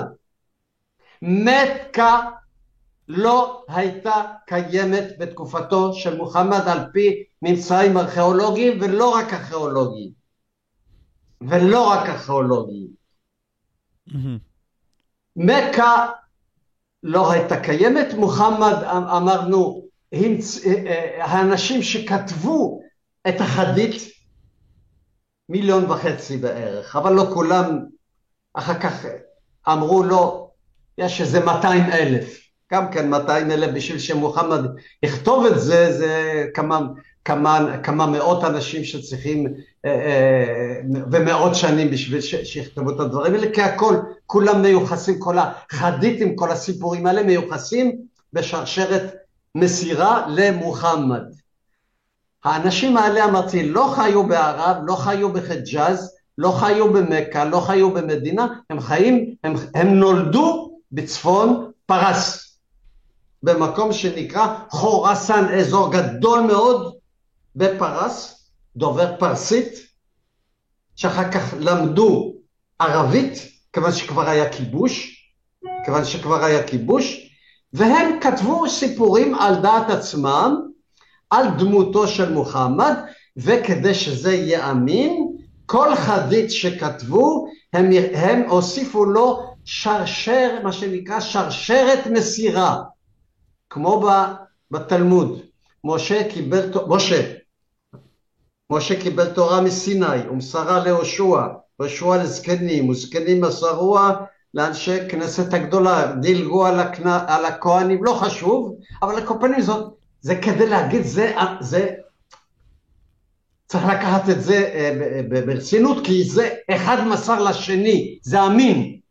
בחדית זה עוד יותר, שרשרות המסירה הן לפעמים ארוכות יותר, ארוכות פחות, אבל כולן מגיעות עד למוחמד כדי להגיד, אנחנו לא המצאנו שום דבר. שמענו מפלוני, פלוני שמע מאלמוני, וכך הלאה עד למוחמד. זה לגבי החדית מצד אחד, והקוראן מצד שני. המחקר הזה בשיא עוצמתו, נוטלים בו מוסלמים רבים, חוקרים מעולים, ישרים, הגונים, לא רק עוסקים במסורות, עוסקים במחקר מחקר ביקורתי ממדרגה ראשונה בדיוק כמו שאנחנו עושים לגבי חקר המקרא או חקר, או חקר הנצרות. דיברנו עד כה על, על הנצרות, דיברנו על האסלאם טיפה, ואני אשמח שטיפה גם נלך ליהדות. באמת, מאיפה בעצם היהודים הגיעו? כלומר, מתי נהפכנו ליהודים יותר נכון? זאת השאלה. ומכאן אני רוצה לשאול באמת, אמ, אני אעלה את השאלה הזאת גם לך, אולי גם אלכס, האם היהדות הייתה בכלל דת? כאילו, אנחנו יכולים להסתכל עליה בתור דת. מי עונה? אני יכול להתחיל בכמה מילים ואחר כך כמובן דוקטור המכובד. אני חושב שבעולם קדום אה, עצם המונח דת הוא לא רלוונטי, הייתי אומר את זה. בעולם קדום יש פולחן. עכשיו, מה ההבדל בין דת לפולחן? אה, הם, אנשים האמינו באיזושהי צורה, בכל מקום בצורה שונה, שיש אלים שמנהלים את העולם, וכל אל יש לו, אתה עובד אותו, מה זה אתה עובד אותו? אתה מקריב לו קורבנות, אתה בא לפעמים לבית המקדש לפי תאריכים מסוימים, מועדים, אתה מציין איזה שהם חגים לכבוד האל הזה. האלים למעשה הם סוג של מלאכים כאלה, זאת אומרת יש לך עולם גשמי בכדור הארץ שיש בו צורת שלטון מסוימת, זה מה שהם ראו. הם ראו מלך ואתה צריך לתת למלך מס, אתה צריך uh, לשרת את המלך. עכשיו אלים הם סוג של השתקפות של אותם מלכים אבל בעולם הקדום ויש הרבה מקרים שהמלך ואלו אפילו יש זיהוי ביניהם. ויש אלים שאנחנו מכירים שהם מאוד מפורסמים בכל האזור ויש אלים קטנים שאתה לא מכיר, לדוגמה חפרו בסוריה בעיר שנקראת אבלה אז הם מצאו שם הרבה אלים שכולנו מכירים, דגון, הדד, אלה אלים שהם מוכרים בכל אזור, אבל מצאו שם כמה שמות של אלים שאנחנו לא מכירים אותם משום מקום אחר, כנראה שאלה היו איזה שהם אלים מקומיים של אבלה. אבל אין לאנשים האלה, אין דת, כן? אין להם דת כפי שאנחנו רואים אותה היום. וגם עוד משהו שהוא מאוד חשוב. אה, לדוגמה, אה, דוד אומר, אם אני הולך למקום אחר, אני אצטרך לעבוד אל של אותו מקום. זאת אומרת, זה, זה לא איזושהי קטסטרופה, אלא זה ברור, אתה בא, ל... אני עכשיו יושב ברעננה, אם אני בא לתל אביב, אז אני אומר, בסדר, אני יודע שבתל אביב יש אל תל אביב, אז צריך, אה, אתה יודע, לעבור שם בבית מקדש, לתת לו משהו, אין שום בעיה עם זה. וגם אפשר אם אה, יש לך אלים שכנים טובים כמו שהיה במקדש בירושלים לפי טקסט המקראי אז שמו להם שם גם בחצר אתה יודע תן להם משהו אין, אין שום בעיה. יש פולחן של אלים נוספים אפילו. אבל אלכס במה זה יתבטא? כלומר אוקיי אני עכשיו בא למגרש משחקים שלך מה שנקרא אוקיי, מה, מה אני צריך לעשות? במה זה עוזר לי? או לחלופין, זה לא אמור להיות ככה כופים עליי לבוא ולעשות את זה, של לשרת את אותו אל שלך. כאילו, מה זה עוזר לי? האם, אני, האם כופים עליי את זה? מה זה כופים? קודם כל, אתה, אתה נמצא במערכת שככה פועל העולם. זה כפי שאני, היום אתה יודע שיש כוח כבידה, וכדור הארץ מסתובב סביב, סביב השמש, ואנחנו ביחד עם השמש מסתובבים בתוך גלקסיה. זאת אומרת, יש דברים בסיסיים שאתה יודע אותם. בדיוק באותה צורה, האנשים האלה קיבלו מהילדות את הסיפורים האלה שככה פועל העולם. האלים מנהלים אותו, לכן זה היה מבחינתם טבעי והגיוני אה, להתנהג לפי האמונות האלה, אין פה שום דבר מיוחד. עכשיו אם היו לך מספרים מהילדות וזאת הייתה המידע, זה היה המידע היחיד שאתה מקבל ולא היה לך מידע אחר, אתה גם היית מתנהג ככה. אין פה משהו מיוחד. הבנתי. מפה תמשיך... ידעתי שאלכס יעשה את זה יותר טוב ממני, הוא צודק, צריך לעשות הבחנה ברורה בין פולחן שהיה קיים בתקופה העתיקה בכל העולם, ותדמיינו בית מקדש שזה בית מטבחיים. שוחטים פירות עם הגאיות והלכלוך והעכברים וכל מה שקשור לזה, אל תסתכלו על אה, השחזור של בית המקדש בירושלים, זה משחטה של חיות. ומצד שני יש לנו את היהדות כפי שאתה משה מכיר אותה היום. זה שני עולמות לגמרי שונים לכן צריך גם שני שמות שונים. פולחן מצד אחד, דת מצד שני. טוב אמר אלכס גם, וזה מאוד חשוב לזכור, יש לנו גם את האלים, גם אז וגם היום. בתקופה העתיקה האל הוא טריטוריאלי. אתה בא לטריטוריה, זה הטריטוריה של אל מסוים ואתה מאמץ אותו. אתה הולך למקום אחר, יש אל אחר. האל שייך לטריטוריה. לכן לא היו צריכים להרוג אחד את השני כמו היום, בגלל דתות, בגלל אלים, בגלל דת בכלל. אין מלחמות דת בתקופה העתיקה. המלחמות היו בשביל רווחים חומריים. אני כובש אותך, אתה משלם לי מיסים, אתה נותן לי חיילים, אתה נותן לי אנשיו, אנשים שיעבדו בבניית ארמונות, ואם אתה כובש אותי, אז אני חייב ל, ל, לשרת אותך. אלה המלחמות של התקופה העתיקה. הן היו מאוד, אה, איך לקרוא לזה, הגיוניות, אם אפשר לקרוא לזה כך. היום אנחנו רוצחים אחד את השני על מחשבות, על דעות, לפעמים, כן. ולא רק בגלל הדת, גם בגלל אידיאולוגיות אנחנו רוצחים אחד את השני. זה לא היה קיים בתקופה העתיקה. התקופה העתיקה היא נוראית בהרבה תחומים, לא בתחום הזה. לא בתחום הזה. מובן. ומפה תגיד לי, כלומר, לפני שאנחנו באמת נרחיב על כל העניין הזה של האל הטריטוריאלי לבין האל האוניברסלי, ההבדל בין הפולחן לדת, במה הוא מסתכם? באמת, מה ההבדל? אני חשבתי שהבהרתי את זה. אתה ראית פעם אה, איך שוחטים פרה? אמ, לא, בגדול לא, אבל ראיתי, ראיתי סדרה על זה, כן. אתה יכול לדמיין לעצמך. ראית מישהו מניח תפילין? כן, ראיתי. יש אה, קשר ביניהם? זה ההבדל. אני עושה את זה בצורה מאוד ציורית, אבל זה ההבדל. הפולחן העתיק שהיה קיים בכל העולם העתיק זה בתי מקדש וקורבנות. קורבנות מהחי, קורבנות מהצומח. ואלים.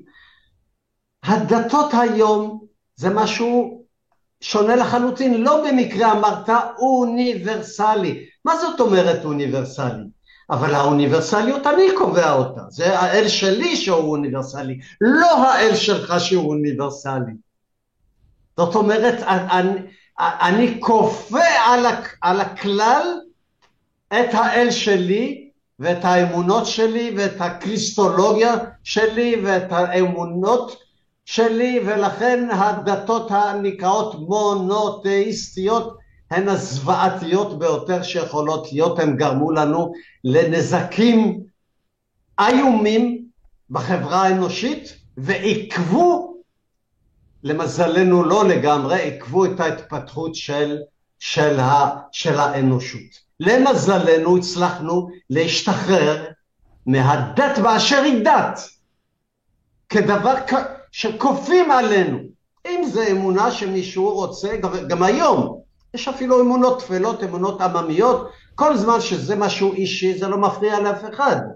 אבל ברגע שאתה רוצה את זה אוניברסלי, וזה שלי, שאני כופה עליך, בכוח אם תרצה או לא תרצה, אז האנושות סובלת מהדת, באשר היא דת. Mm-hmm. ודת זה דבר, אנחנו לא אומרים את זה מספיק, זה, דת שלי, זה דבר שלילי, הוא לא עשה הרבה דברים חיובים. זה נכון שגם במסגרת תקופה שהדת שלטה בעולם, היו גם הוגים טובים מאוד, שגם האמינו באמונות דתיות. התווכחו איתם.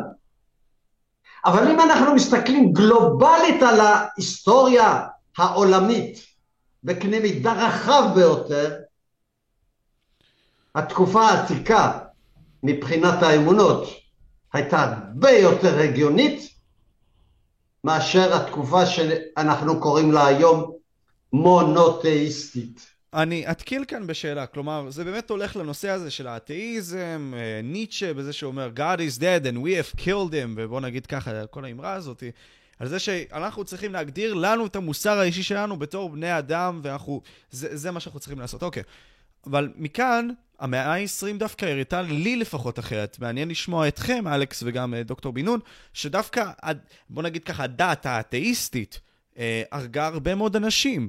כלומר, אה, ניקח את הקומוניזם, ניקח גם את הנאציזם באיזשהו מקום. הרגו עשרות מיליוני אנשים. אז... אין דת, אין דת אתאיסטית, אין דבר כזה, אתה המצאת את זה נכון, עכשיו. נכון, המצאתי את זה. אין דת אתאיסטית. האידיאולוגיות שאמרת, זה דתות, זה אותו דבר, רק אנחנו קוראים להם בשמות שונים. זאת אומרת, זה מין מערכת סדורה, דוגמטית, זאת המילה, דוגמה. הדתות הן דוגמטיות, האידיאולוגיות שציינת הן דוגמטיות, אין הבדל מהותי. יש הבדלים כמובן, יש הבדלים בין דתות, יש הבדלים בין אידיאולוגיה לדתות מונותאיסטיות שאנחנו מכירים, אבל ביסוד זה אותו עיקרון, והדוגמאות שנתת הן נכונות. זאת אומרת, כל דוגמה שאתה כופה על אנשים היא שלילית, והיו כאלה דוגמאות, דוגמות עד היום. גם היום רוצים לכפות עלינו דוגמות.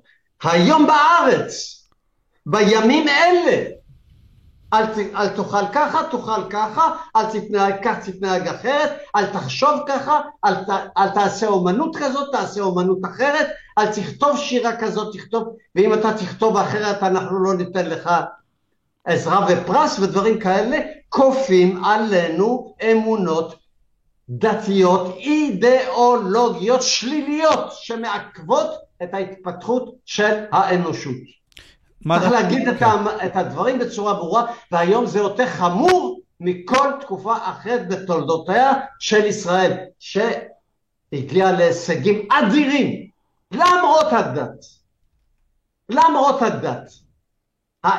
העילית התרבותית הישראלית הצליחה להתגבר על, ה, על המכשול של הדת שמעכב את ההתפתחות של האנושות. והצלחנו, הצלחנו בגדול. גם היום, וגם מחר כך זה יהיה. המגמה. אלכס, מה אתה המגמה היא חושב? טובה. מה אתה חושב להוסיף, אלכס? אני חושב שפה אפשר לחזור למה שהתחלנו איתך לדבר בתחילת השיחה. אה, הצורך שלנו באמונות, בפנטזיות, הוא צורך קיים, בסיסי, והוא צורך שהוא תוצאה מאבולוציה. זאת אומרת, לפני בערך בין 40 ל-70 אלף שנה היה שינוי קוגניטיבי במוח שלנו, שגרם לנו לפנטז.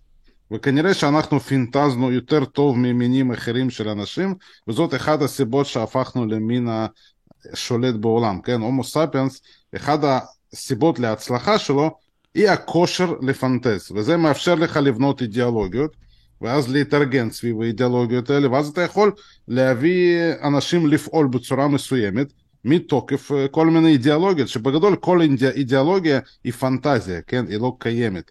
אפילו המושגים הבסיסיים, כשאתה חושב עליהם, אני לא יודע, כמו מדינה, כמו כסף, כמו עם, זאת איזושהי פנטזיה שכולנו מאמינים בזה. הרי אם מחר אני, אתה ועוד מיליון אנשים נפסיק להאמין בה שנייר צבעוני יש לו ערך, לא יהיה ערך לכסף, כן? הרי זה ברור שלנייר הזה אין ערך, רק אמונה שלנו שכתוב שם 50, זה אומר לו שזה 50 שקל. ו... נהדרת. כן, זאת אמונה. עכשיו, האמונות לא נעלמות, אבל מה שכן קורה, האנשים הופכים להיות מתוחכמים, הם יושבים והם לומדים, גם אנשים שהם לא נמצאים באליטה. ואז לפעמים הסיפורים שהם מלפני אלפיים שנה על אלים או על אל כזה ואחר הם לא התיישנו טוב. והיום לאנשים זה כבר לא מתאים. אז מה הם עושים? הם לא הופכים להיות חילוניים או אתאיסטים כפי שאתה אומר, הם מחפשים אמונות חדשות, יותר מודרניות, יותר עדכניות. אז נגיד הייתה פריחה של אמונות בחייזרים. אתה יודע, היו כל מיני אמונות בחייזרים. זה גם אמונה דתית לכל דבר ועניין. ויש אפילו כתות ואפשר להגיד דתות שנולדו מזה. או היום, אה, נגיד, עזוב היום, נגיד סוף מאה ה-19, יש פריחה גדולה מאוד של תיאוריות קונספירציה סביב היהודים, כן, שזה מגיע בשיא בפרוטוקולים של זקני ציון, אה, כמעט כל העולם האמין שיהודים מנהלים את העולם, אה, וזה נתן להם איזשהו שקט, לפחות יש איזה קבוצה של יהודים זדוניים כאלה, מועצת זקני ציון שיושבת ומחליטה מה יהיה בעולם. אחר כך דברים השתנו, היום, אתה תראה היום, במה אנשים מאמינים? בקלאוס שוואב, כן, שוואב הזה מפורום הכלכלי העולמי, אצלך בערוץ, כולם דיברו כמה הוא מנהל את העולם, או ביל גייטס רוצה להשמיד חצי מהאנושות, אני לא יודע למה, כי אז למי הוא ימכור רישיונות של וינדוס אם הוא יהרוג חצי מהאנשים, אבל לא משנה, אנשים רוצים להאמין במשהו. סורוס, נגיד, כמה אנשים כתבו לי שסורוס uh, משלם לי ומנהל אותי. כי ככה זה טוב לאנשים, אני, אתה יודע, זה, זאת, אלה אמונות. אלה אמונות יותר עדכניות, כי הבן אדם אומר, מה, אני עכשיו אאמין בסיפור על uh, uh, מישהו שעשה עם בגד ככה ועבר את הירדן? לא, אני, מה, אני, אני לא טמבל, אני יודע שזה לא יכול להיות. אבל קלאוס שווב זה עדכני, קלאוס שווב מדבר על הצ'יפים מתחת לעור, עכשיו יש, לי, יש לנו דור חמש, 5G, אנחנו כן. אומרים, מי שעובר ליד, אתה יודע, רשת, תחנת ממסר של דור חמש, אני לא יודע, מגדירים לו לרכוש ספר חדש של דוקטור יגאל בן נון, מבלי שאתה קורא אותו. אני לא יודע, יש כל מיני תיאוריות, אתה יודע. ואנשים מאמינים בזה. באמת, כמה שזה יותר הזוי, יותר מאמינים בזה. אני, אבל אני זה עדכני. אני אתן את הדעה שלי בנוגע לזה, ואנחנו אחרי זה נמשיך עם uh, דוקטור בן נון ועם כל העניין הזה של היהדות. שוב, הדעה שלי היא כזאת, שאם הקדמה הטכנולוגית שהיא כה מהירה, המוח האנושי לא יכול לתפוס אותה, זה הרבולוציה לנגד האבולוציה. אנשים מפתחים את אותן מחשבות בצורה, אני חושב, גם די הגיונית, כי... אין פה כל כך שקיפות. כלומר, השקיפות ישנה, אבל היא לא מספיק שקופה ומיינסטרימית, מה שנקרא. וזה גורם להרבה מאוד אנשים לבוא ולהגיד, אוקיי, הוצאתם ספר, אתם מוציאים דברים, למה אתם לא אומרים לנו את זה בכל יום שעובר, שאתם רוצים להתחיל את העולם מחדש ולבנות אותו בצורה אחרת? אה, למה אתם לא מעדכנים אותנו את זה? למה אתם לא מעדכנים שאתם הולכים להכניס לנו עוד מעט צ'יפים? למה אתם לא מעדכנים אותנו את זה? למה...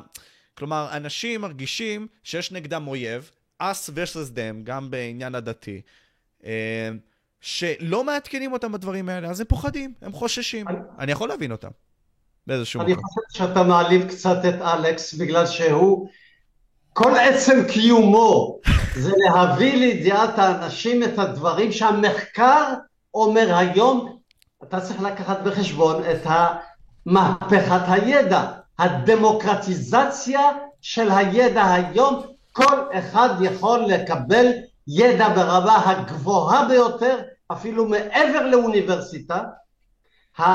האלכס זה אלטרנטיבה לידע האוניברסיטאי. האוניברסיטה מפגרת בהעברת הידע לעומת אלכס. האקדמיה עוסקת בצנזורה עצמית בהרבה תחומים של מחקר, אלכס לא עוסק בזה, אלכס חושף את הדברים האלה, ואני אומר אלכס, אלכס, אלכס זה אב טיפוס של מה שקורה באותו, באותה דמוקרטיזציה של הידע. לצערנו גם, יש לצד הדמוקרטיזציה של הידע, יש לנו את, ה, את הצפת המידע, האינפורמציה. המידע או האינפורמציה נכפית עלינו בכמויות אדירות ואנחנו לא יודעים להתגונן, להתגונן מפניה. המידע הזה כאשר אנחנו לא מסוגלים לסנן אותו ולגרום לכך שהוא לא יגיע אלינו מבלי שנרגיש בנזקים שלו הוא שמוליד את מה שנקרא הפופוליזם. יש אנשים שיודעים לנצל את המידע הזה בצורה מתוחכמת ביותר באמצעים ורבליים, ויזואליים, פסיכולוגיים, רטוריים, כדי לשלוט באחרים אפילו שאנחנו נמצאים בתקופה המתקדמת ביותר בעולם, בתולדות העולם, מבחינת זמינות הידע הגבוה.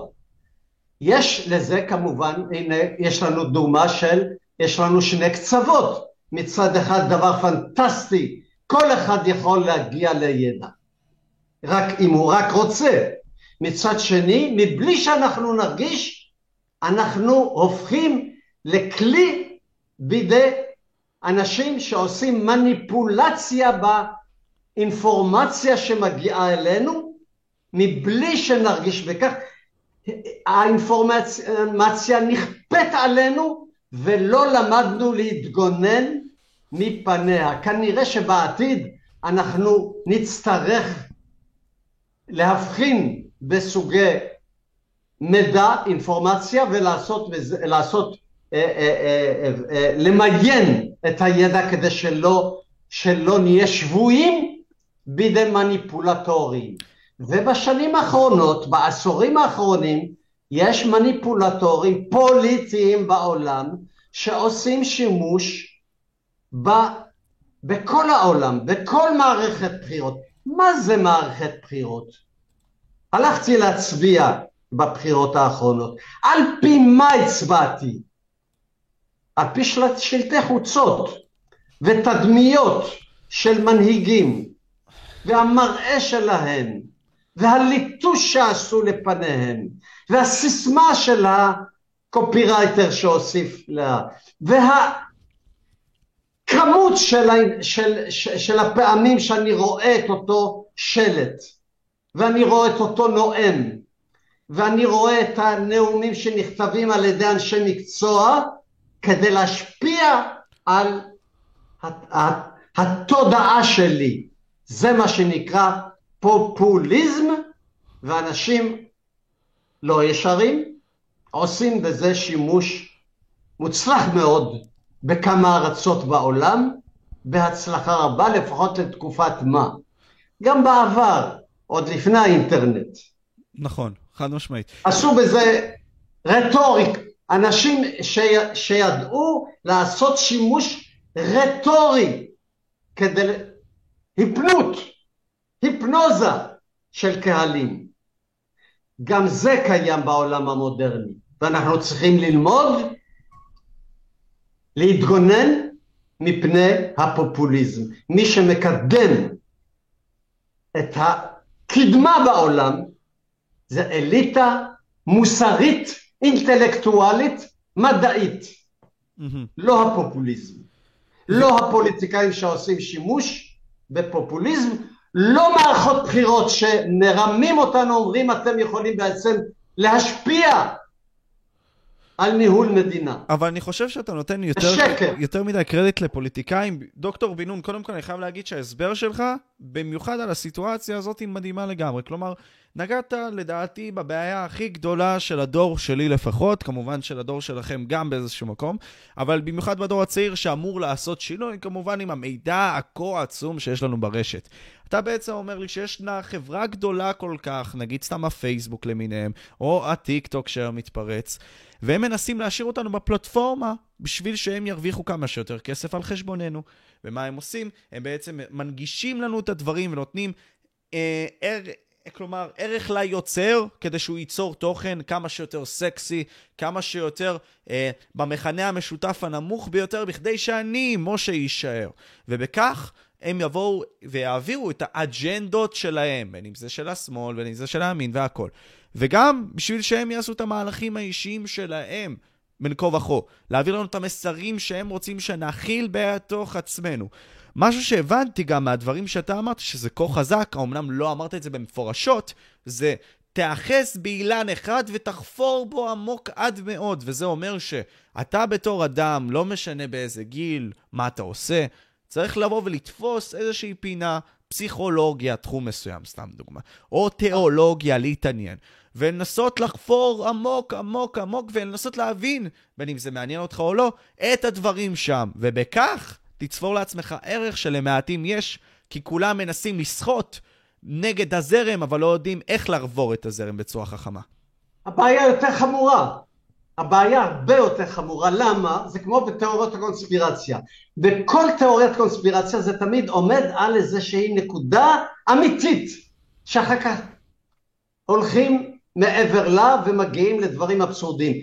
גם בנושא של כפיית האינפורמציה עלינו, למרות שאנחנו לא תמיד רוצים אותה, ועושים בה שימוש לרעה. לצד זה, לצד זה, לשמחתנו או לא, או לא לשמחתנו, יש גם אינפורמציה חיובית שאנחנו מקבלים. יש גם שירותים טובים שאנחנו מקבלים. לא, הבעיה שלא תמיד אנחנו יודעים להבדיל בין מה שמועיל לנו לבין מה שעוש, שגורם לנו להיות עבדים לתדמיות, למצבים תודעתיים, פסיכולוגיים, לרטוריקה שנכפית עלינו ואנחנו לא מודעים לנזקים שלה. כי בשניהם אנחנו מקבלים הנאה. יש גם חיובי וגם שלילי ואנחנו לא יודעים להבחין בין הדברים. בשניהם אנחנו מקבלים הנאה באיזשהו מקום, אז...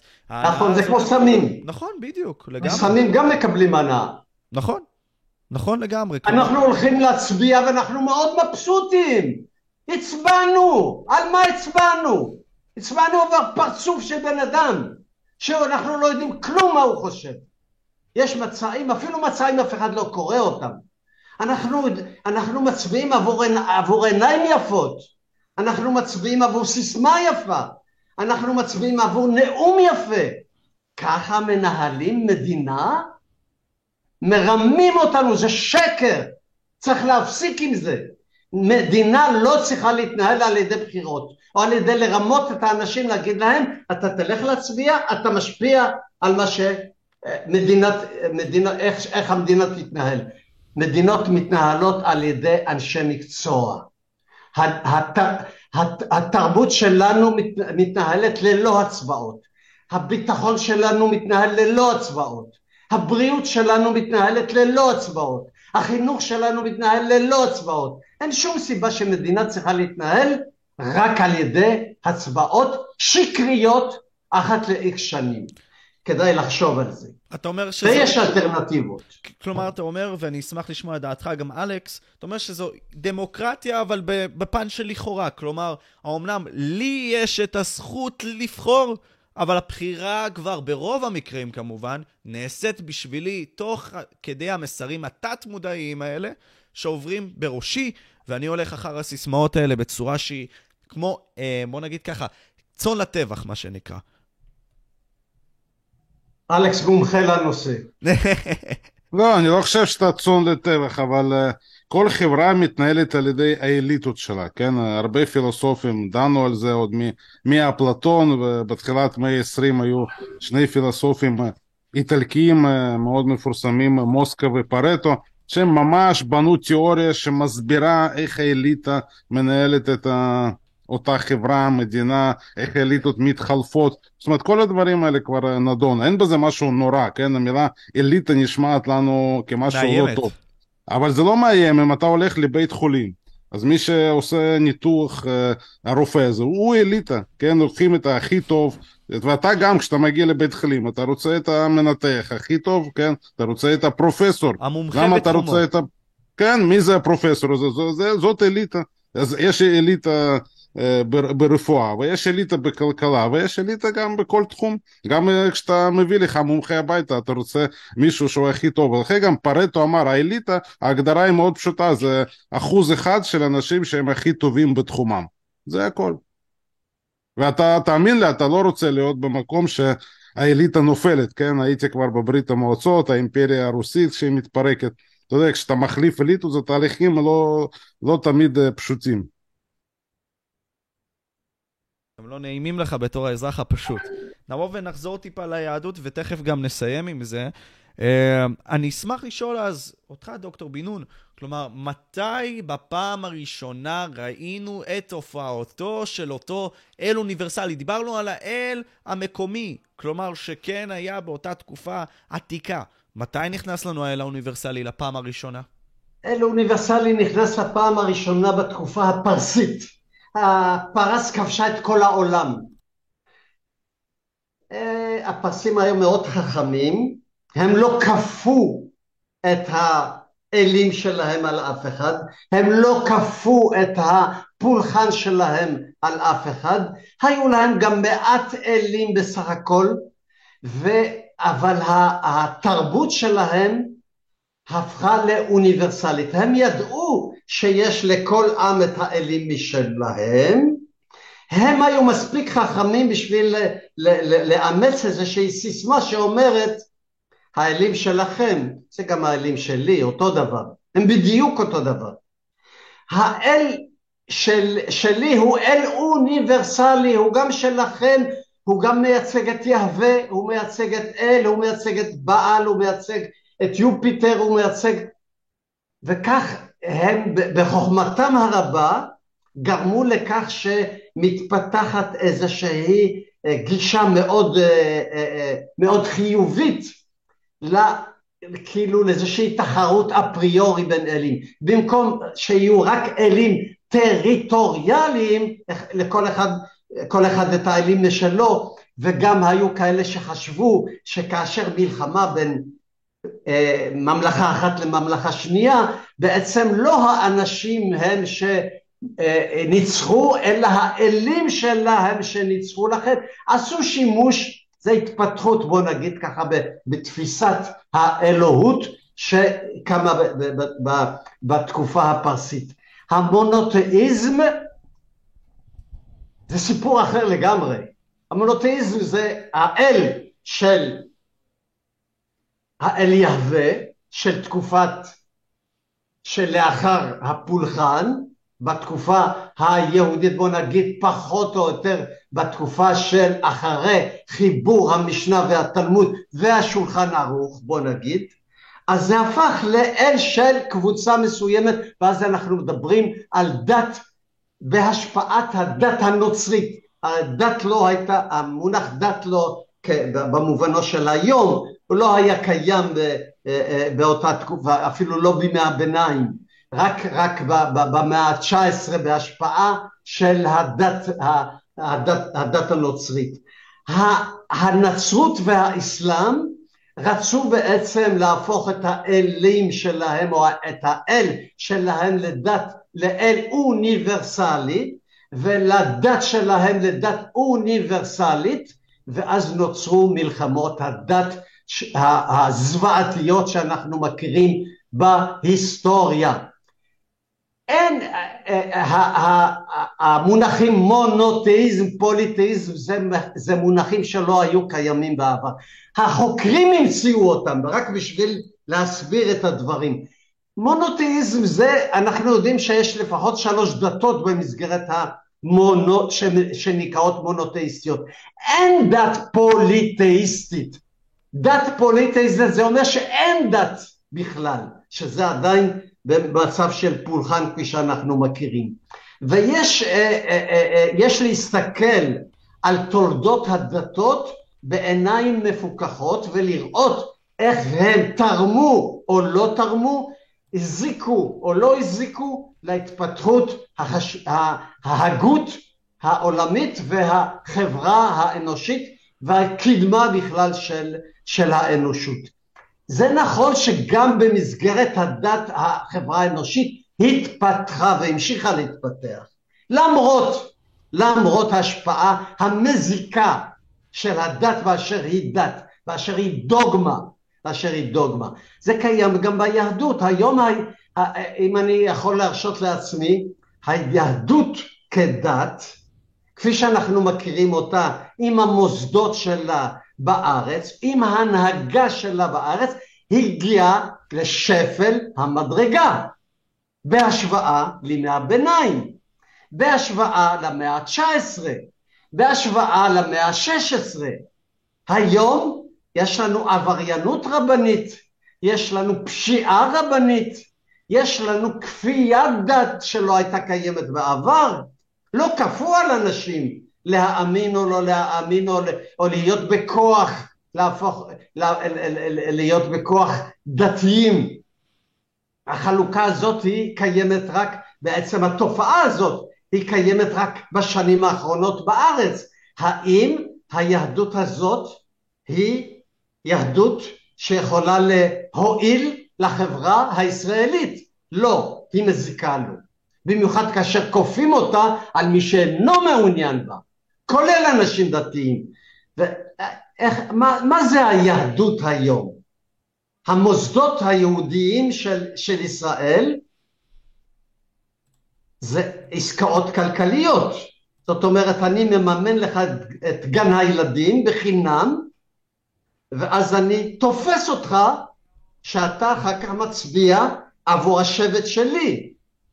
אני מונע ממך לימודי ליבה, ואז אתה נאלץ להזדקק לי כספית, חברתית, ואז אתה מצביע, אתה, אתה מקדם את השבט שלי. בעצם הד, ה, הארגונים הדתיים היום בארץ זה שבטים, זה כמו קבוצות כדורגל. אני אוהד של הפועל, אני אוהד, אוהד של, אוהד של מכבי, אני שייך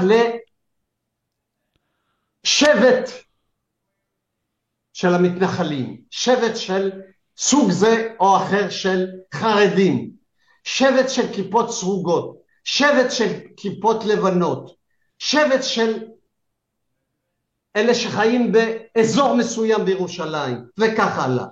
השבטיות, בעצם בארץ המפלגות הן משרתות שבטים ולא אידיאולוגיות. ההצבעה היא שבטית עבור המחנה שלי. הבן אדם לא מצביע בגלל איזה שהן דעות, אלא אני מצביע עבור המחנה שלי, השבט שלי. אבל זה לא מאפיין דת... הדת והשבט מתערבב, הם אותו דבר היום. אבל זה לא מאפיין דת כמובן מסוים שהאמונה, ככל האפשר גם, אמורה להיות אמונה עיוורת. ועל פי כך שאתה, האדם, מאמין באמונה בצורה שלמה, כך אז אתה מקדם את כל מה שהאמונה מבקשת ממך. אז אתה באיזשהו מקום אומר לי שיש פה מקום למניפולציה שעושים, ועל פי כך אתה מונע אידיאולוגיה שיכולה לקדם אותנו בתור בני אדם, אלא קידום המחנה האישי שלהם כי ישנה אמונה עיוורת. אתה פגשת פעם אה, דתיים שעוסקים באמונה?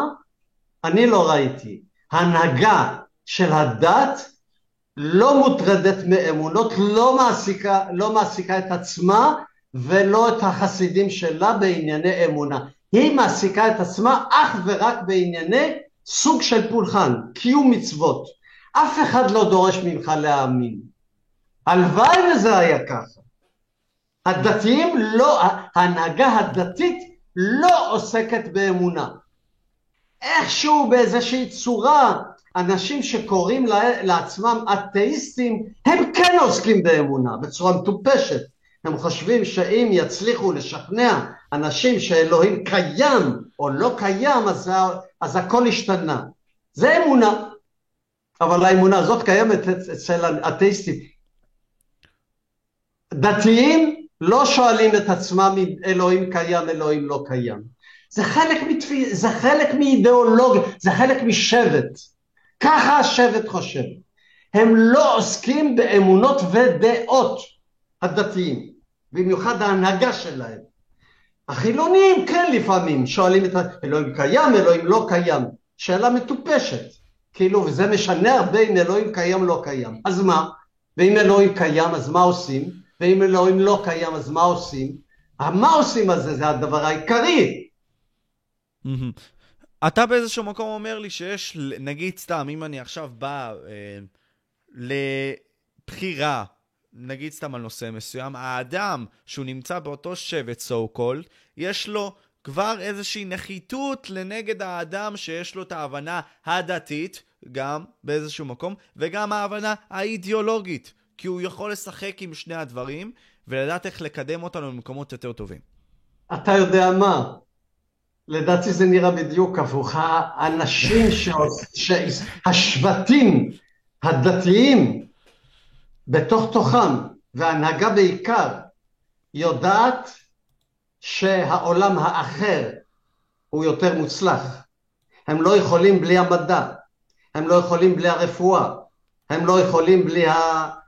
בלי, בלי ה... כל ההתפתחות הבריאותית, הטכנולוגית, המדעית. הם לא יכולים בלי זה. יש להם תסביך נחיתות מול מה שנקרא במילים דתיות החילוניים. יש להם תסביך, הם, הם מעריצים בתוך תוכם, הם מעריצים את החילוניים, הם מעריצים את המדע. כשהם צריכים לשכנע את הנשים שלהם בקיום מצוות, מה הם אומרים? לא אלוהים אמר, או לא, המדע אומר כך וכך. הם מעריצים את המדע, הם מעריצים את החילוניים, הם מעריצים את, את, הם יודעים את הנחיתות האידיאולוגית, המדעית, החברתית שלהם, יש להם משבר אמוני חמור ביותר. לדעתי, מצבה של הדת בארץ בכי רע. יש רעידת אדמה בבסיס או מתחת לבסיס. Mm. יש רעידת אדמה, כך אפשר להבין את ההקצנה של ההנהגה. ההנהגה מקצינה. למה? בגלל שהם מרגישים את רעידת האדמה אצל האנשים שלהם, זה בורח להם מתחת לידיים, אמונית, אין כבר אמונה, ואז מה הם עושים? להתקיף את האנשים שלהם הם לא יכולים, אז הם מפנים את הרעל שלהם, את החיצים שלהם, נגד החילוניים שהם מעריצים אותם. זה מצב מורכב מאוד, אבל זאת המציאות. הדת היהודית היום בארץ לא מסוגלת לעכל שהיא חיה במדינה ריבונית. זה לא עובד. הדת היהודית לא מתאימה למדינה ריבונית. לא מסתדר. הדת נולדה מחוץ למדינה ריבונית. תודה רבה לך, אבא שרק, מעריך את זה מאוד. היא, חי, היא נוסדה עבור יא מלך. מיעוט דתי בתוך כלל של אנשים ששייכים לדת אחרת. כאשר הם מגיעים היום לארץ, זה לא עובד.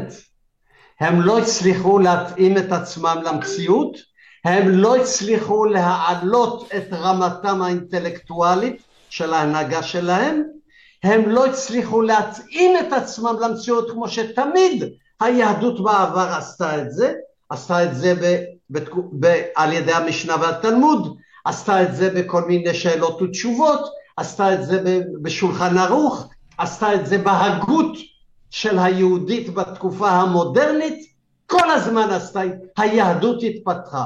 עד שהגיעה לארץ ואז הייתה הידרדרות טוטאלית ובמיוחד בשנים האחרונות. אחרי ההידרדרות הזאת יכולה להיות רק שינוי לטובה שאנשים יתפכחו ויתחילו לעסוק פחות במצוות שלא שייכות אה, להיגיון או לרציו ויפסיקו לכפות את, ה, את, את עצמם על אחרים. אני נותן רק דוגמה אחת. ברית מילה זה הדבר הכי מאפיין את הדת היהודית. היום זה דבר כאילו אנחנו יודעים שאם אתה לא נימול אתה לא יהודי. השאלה הזאת לא מעסיקה אותה, את, את הדת היום. בתקופת, במשנה ובתלמוד עדיין התווכחו אם הדבר הזה הוא נכון או לא נכון. בתקופה כל כך עתיקה, שאלו את עצמם את השאלות האלה. היום היהדות הרבנית היום לא שואלת את עצמם. האם הסיפור של השבת, איך, איך, איך להתייחס לשבת, איך להתייחס למאכלים, איך להתייחס לזה שהאוכל מפריד בין אנשים. לא יכולים להתחתן ביחד, לא יכולים לאכול ביחד, לא יכולים לגור ביחד. האם זה הגיוני? האם זה מה שהיהדות מעוניינת בעבר? שאלו את עצמם, ערערו על הדברים האלה במשנה ובתלמוד וניסו למצוא פתרונות. היום אפילו מחשבה כזאת לא עולה בעיני ההנהגה הדתית כדי להתאים את עצמה לחברה האנושית של היום. הם לא מסוגלים להעמיד בספק. מלכי ישראל לא נימולו, נביאי ישראל לא נימולו בתקופה, בתקופת ממלכת, ממלכת ישראל, ממלכת יהודה.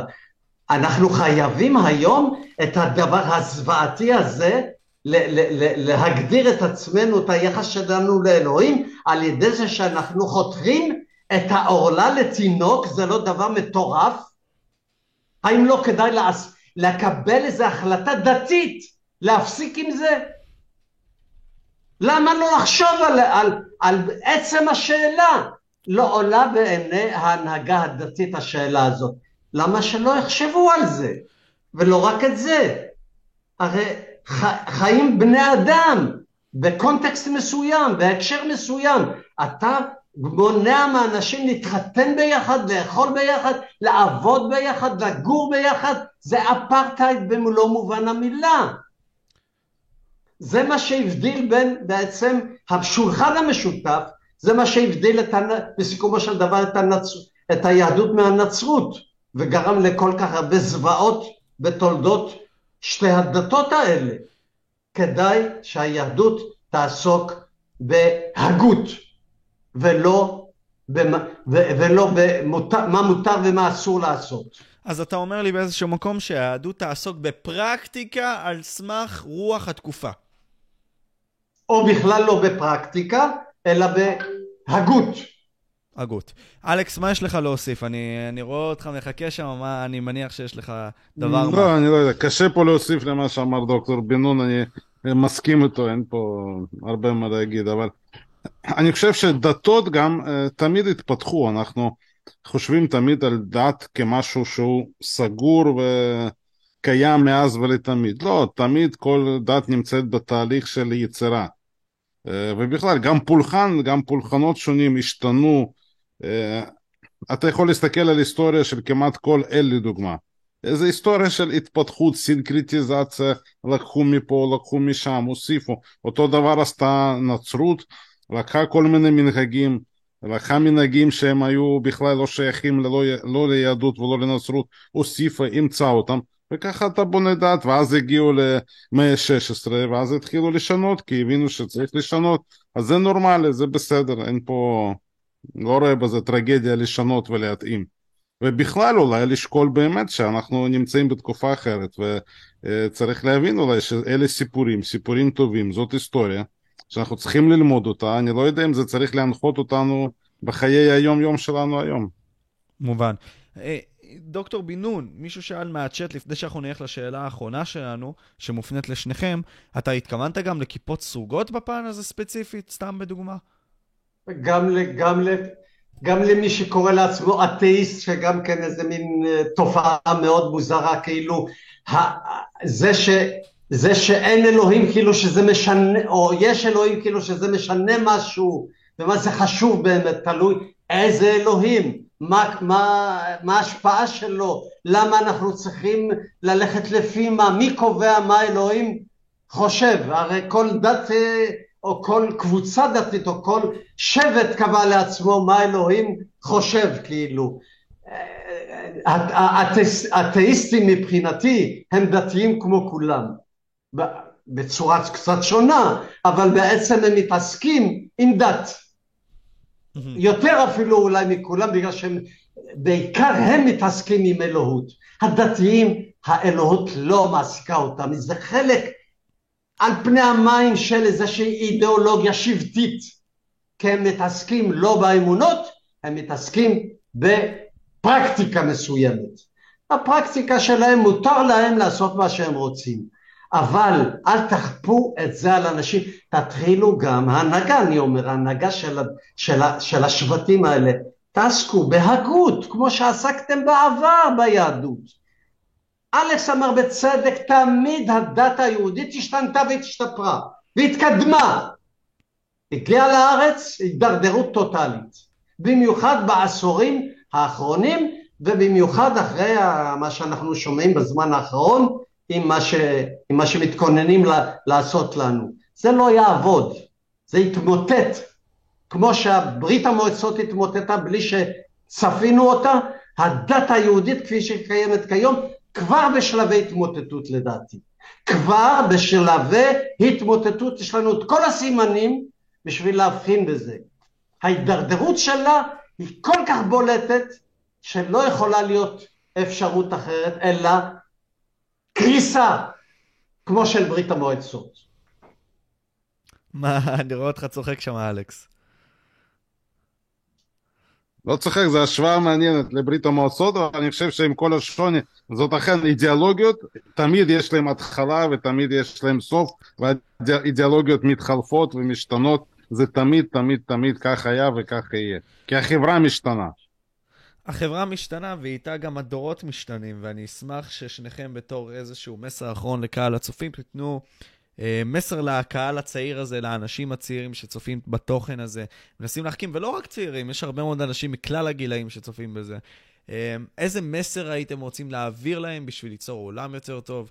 אה, למקסם את עצמם בעולם הזה, וכל מיני כאלה. נתחיל איתך אולי, אלכס, מה... דיברת האחרון, ניתן לך.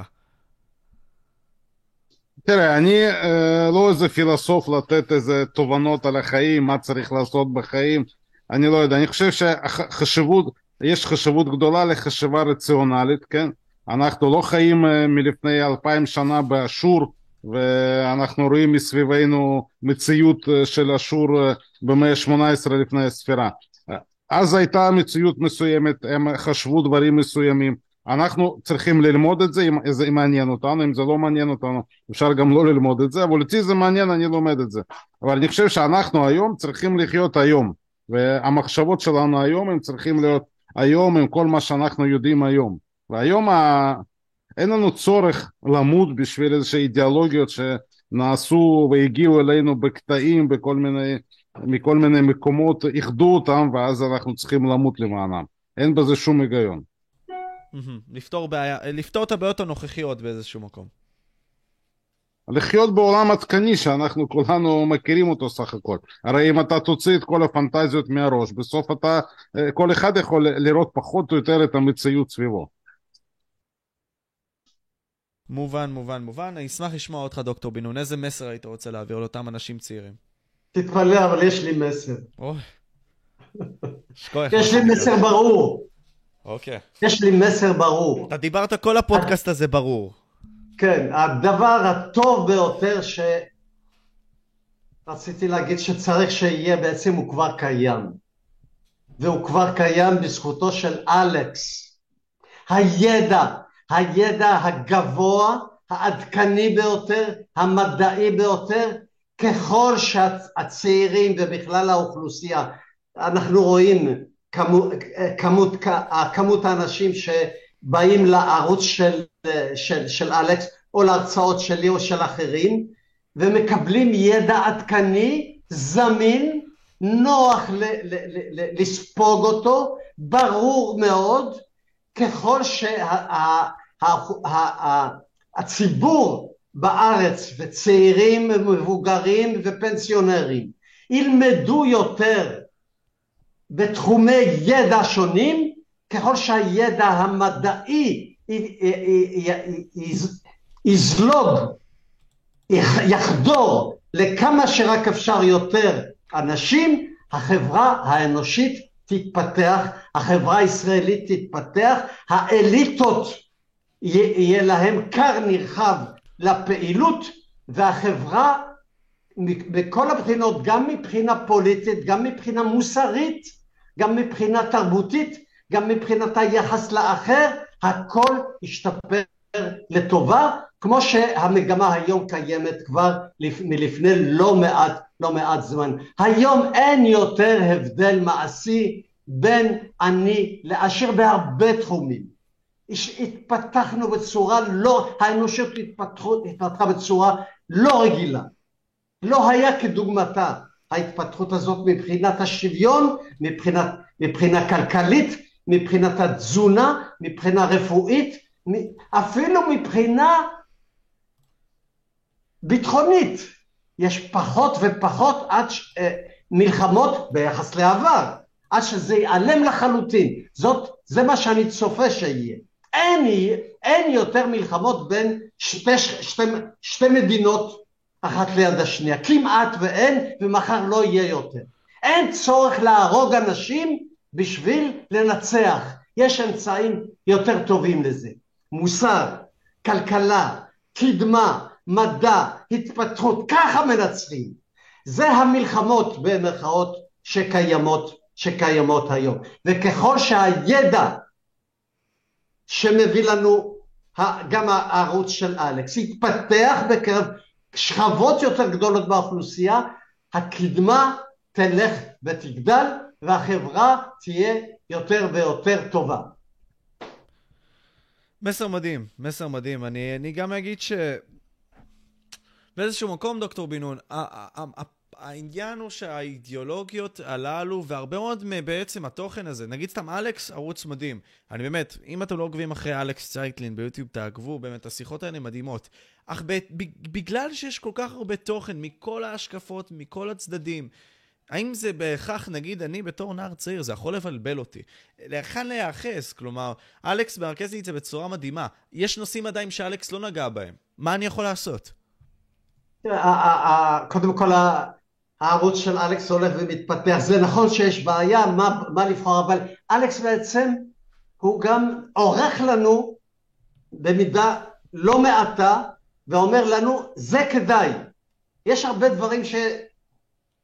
יש הרבה דברים שהם חסרי ערך, אבל אלכס מביא לנו את, ה, את הטופ ברוב, ברוב, ברוב המקרים, לא הכל, כיוון שהוא לא יכול להספיק, אבל ככל שאתה לומד, אתה בעצמך אחר כך מבין, אחרי שראית בהרצאה הראשונה ושנייה ושלישית ושלוש, והרצאה מספר שלושים וחמישים, אתה כבר יודע מה נכון, מה לא נכון, מה כדאי ל...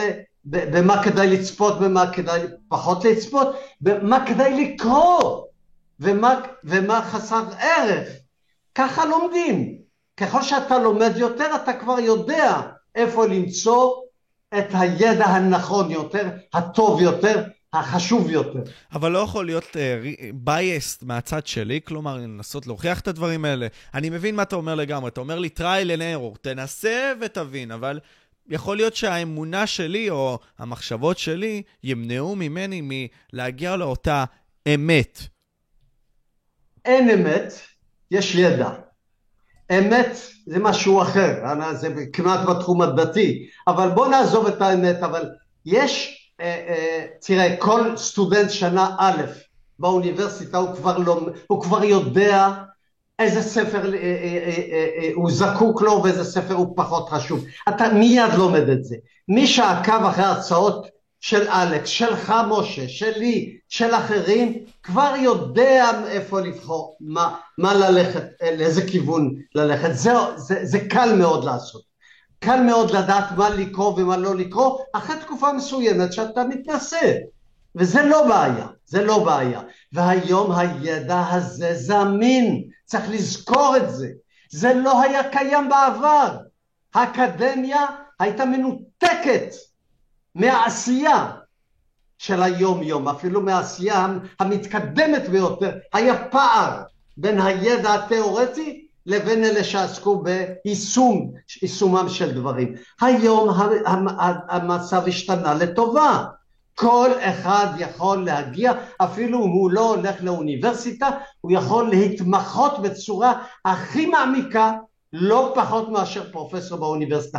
זה נכון שזה עדיין לא קורה כל כך הרבה פעמים, רצוי עדיין שהאקדמיה תבנה את עצמה בצורה כזאת שהיא תוכל להיות זמינה לגרום לכך שיהיה יותר קל למי שרוצה ללמוד לדעת איך ללמוד. גם איך ללמוד לומדים, גם איך ללמוד אלכס יודע לעשות, לתת עצות באמצעות ההרצאות שלו. אני עושה את זה לא מאוד,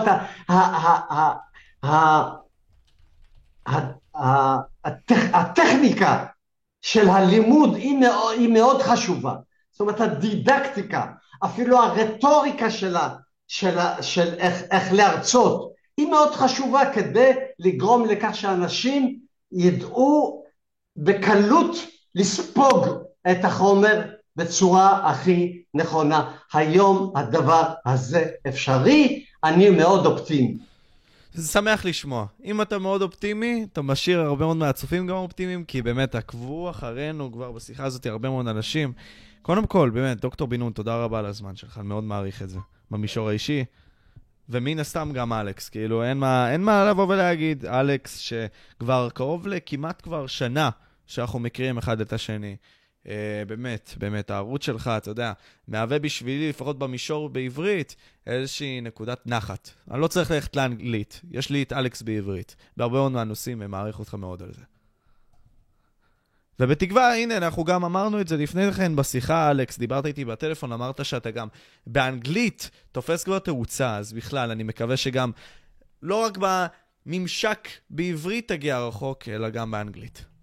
תודה, משה. גם אני חושב שזה שאתה בן אדם כל כך צעיר, כן, אפשר להגיד, אתה רק מתחיל את החיים שלך, ואתה, אני רואה את הערוץ שלך, אתה מתעניין בהרבה מאוד דברים אה, מאוד אה, כאלה חשובים ומורכבים ומשמעות החיים וכל השאלות האלה. אני ראיתי גם כמה מהרצאות עשית עם אנשים כמו דוקטור משה ברנט מקיימברידג', או כמו פרופסור יוסף אגסי, זיכרונו לברכה, באמת אחד האנשים הגדולים בדורנו, ואתה הספקת לדבר איתו, זה בהחלט אה, אומר הרבה עליך גם. אז אני גם רוצה לאחל לך המון בהצלחה. תודה רבה. יש לך משהו שאתה רוצה להגיד, דוקטור בן נון? מי שלא מכיר, גם אה, לדוקטור בן נון, דבר אחרון, דבר אחרון, יש לו את הספר קרצול, קיצור תולדות יהווה, הלינק למטה בתיאור במידה ואתם רוצים לרכוש. כן. ויש לי גם ערוץ uh, הרצאות חדש, ערוץ ביוטיוב, במקום הקודם שנסגר, וכדאי, יש בו כבר יותר מ-250 הרצאות ורעיונות, כדאי לעיין, כדאי לעיין בו. מה, ש, מה השם שלו? מה השם שלו, דוקטור בן נון? הוא נקרא יגאל בן נון באותיות אה, לטיניות, הרצאות ורעיונות.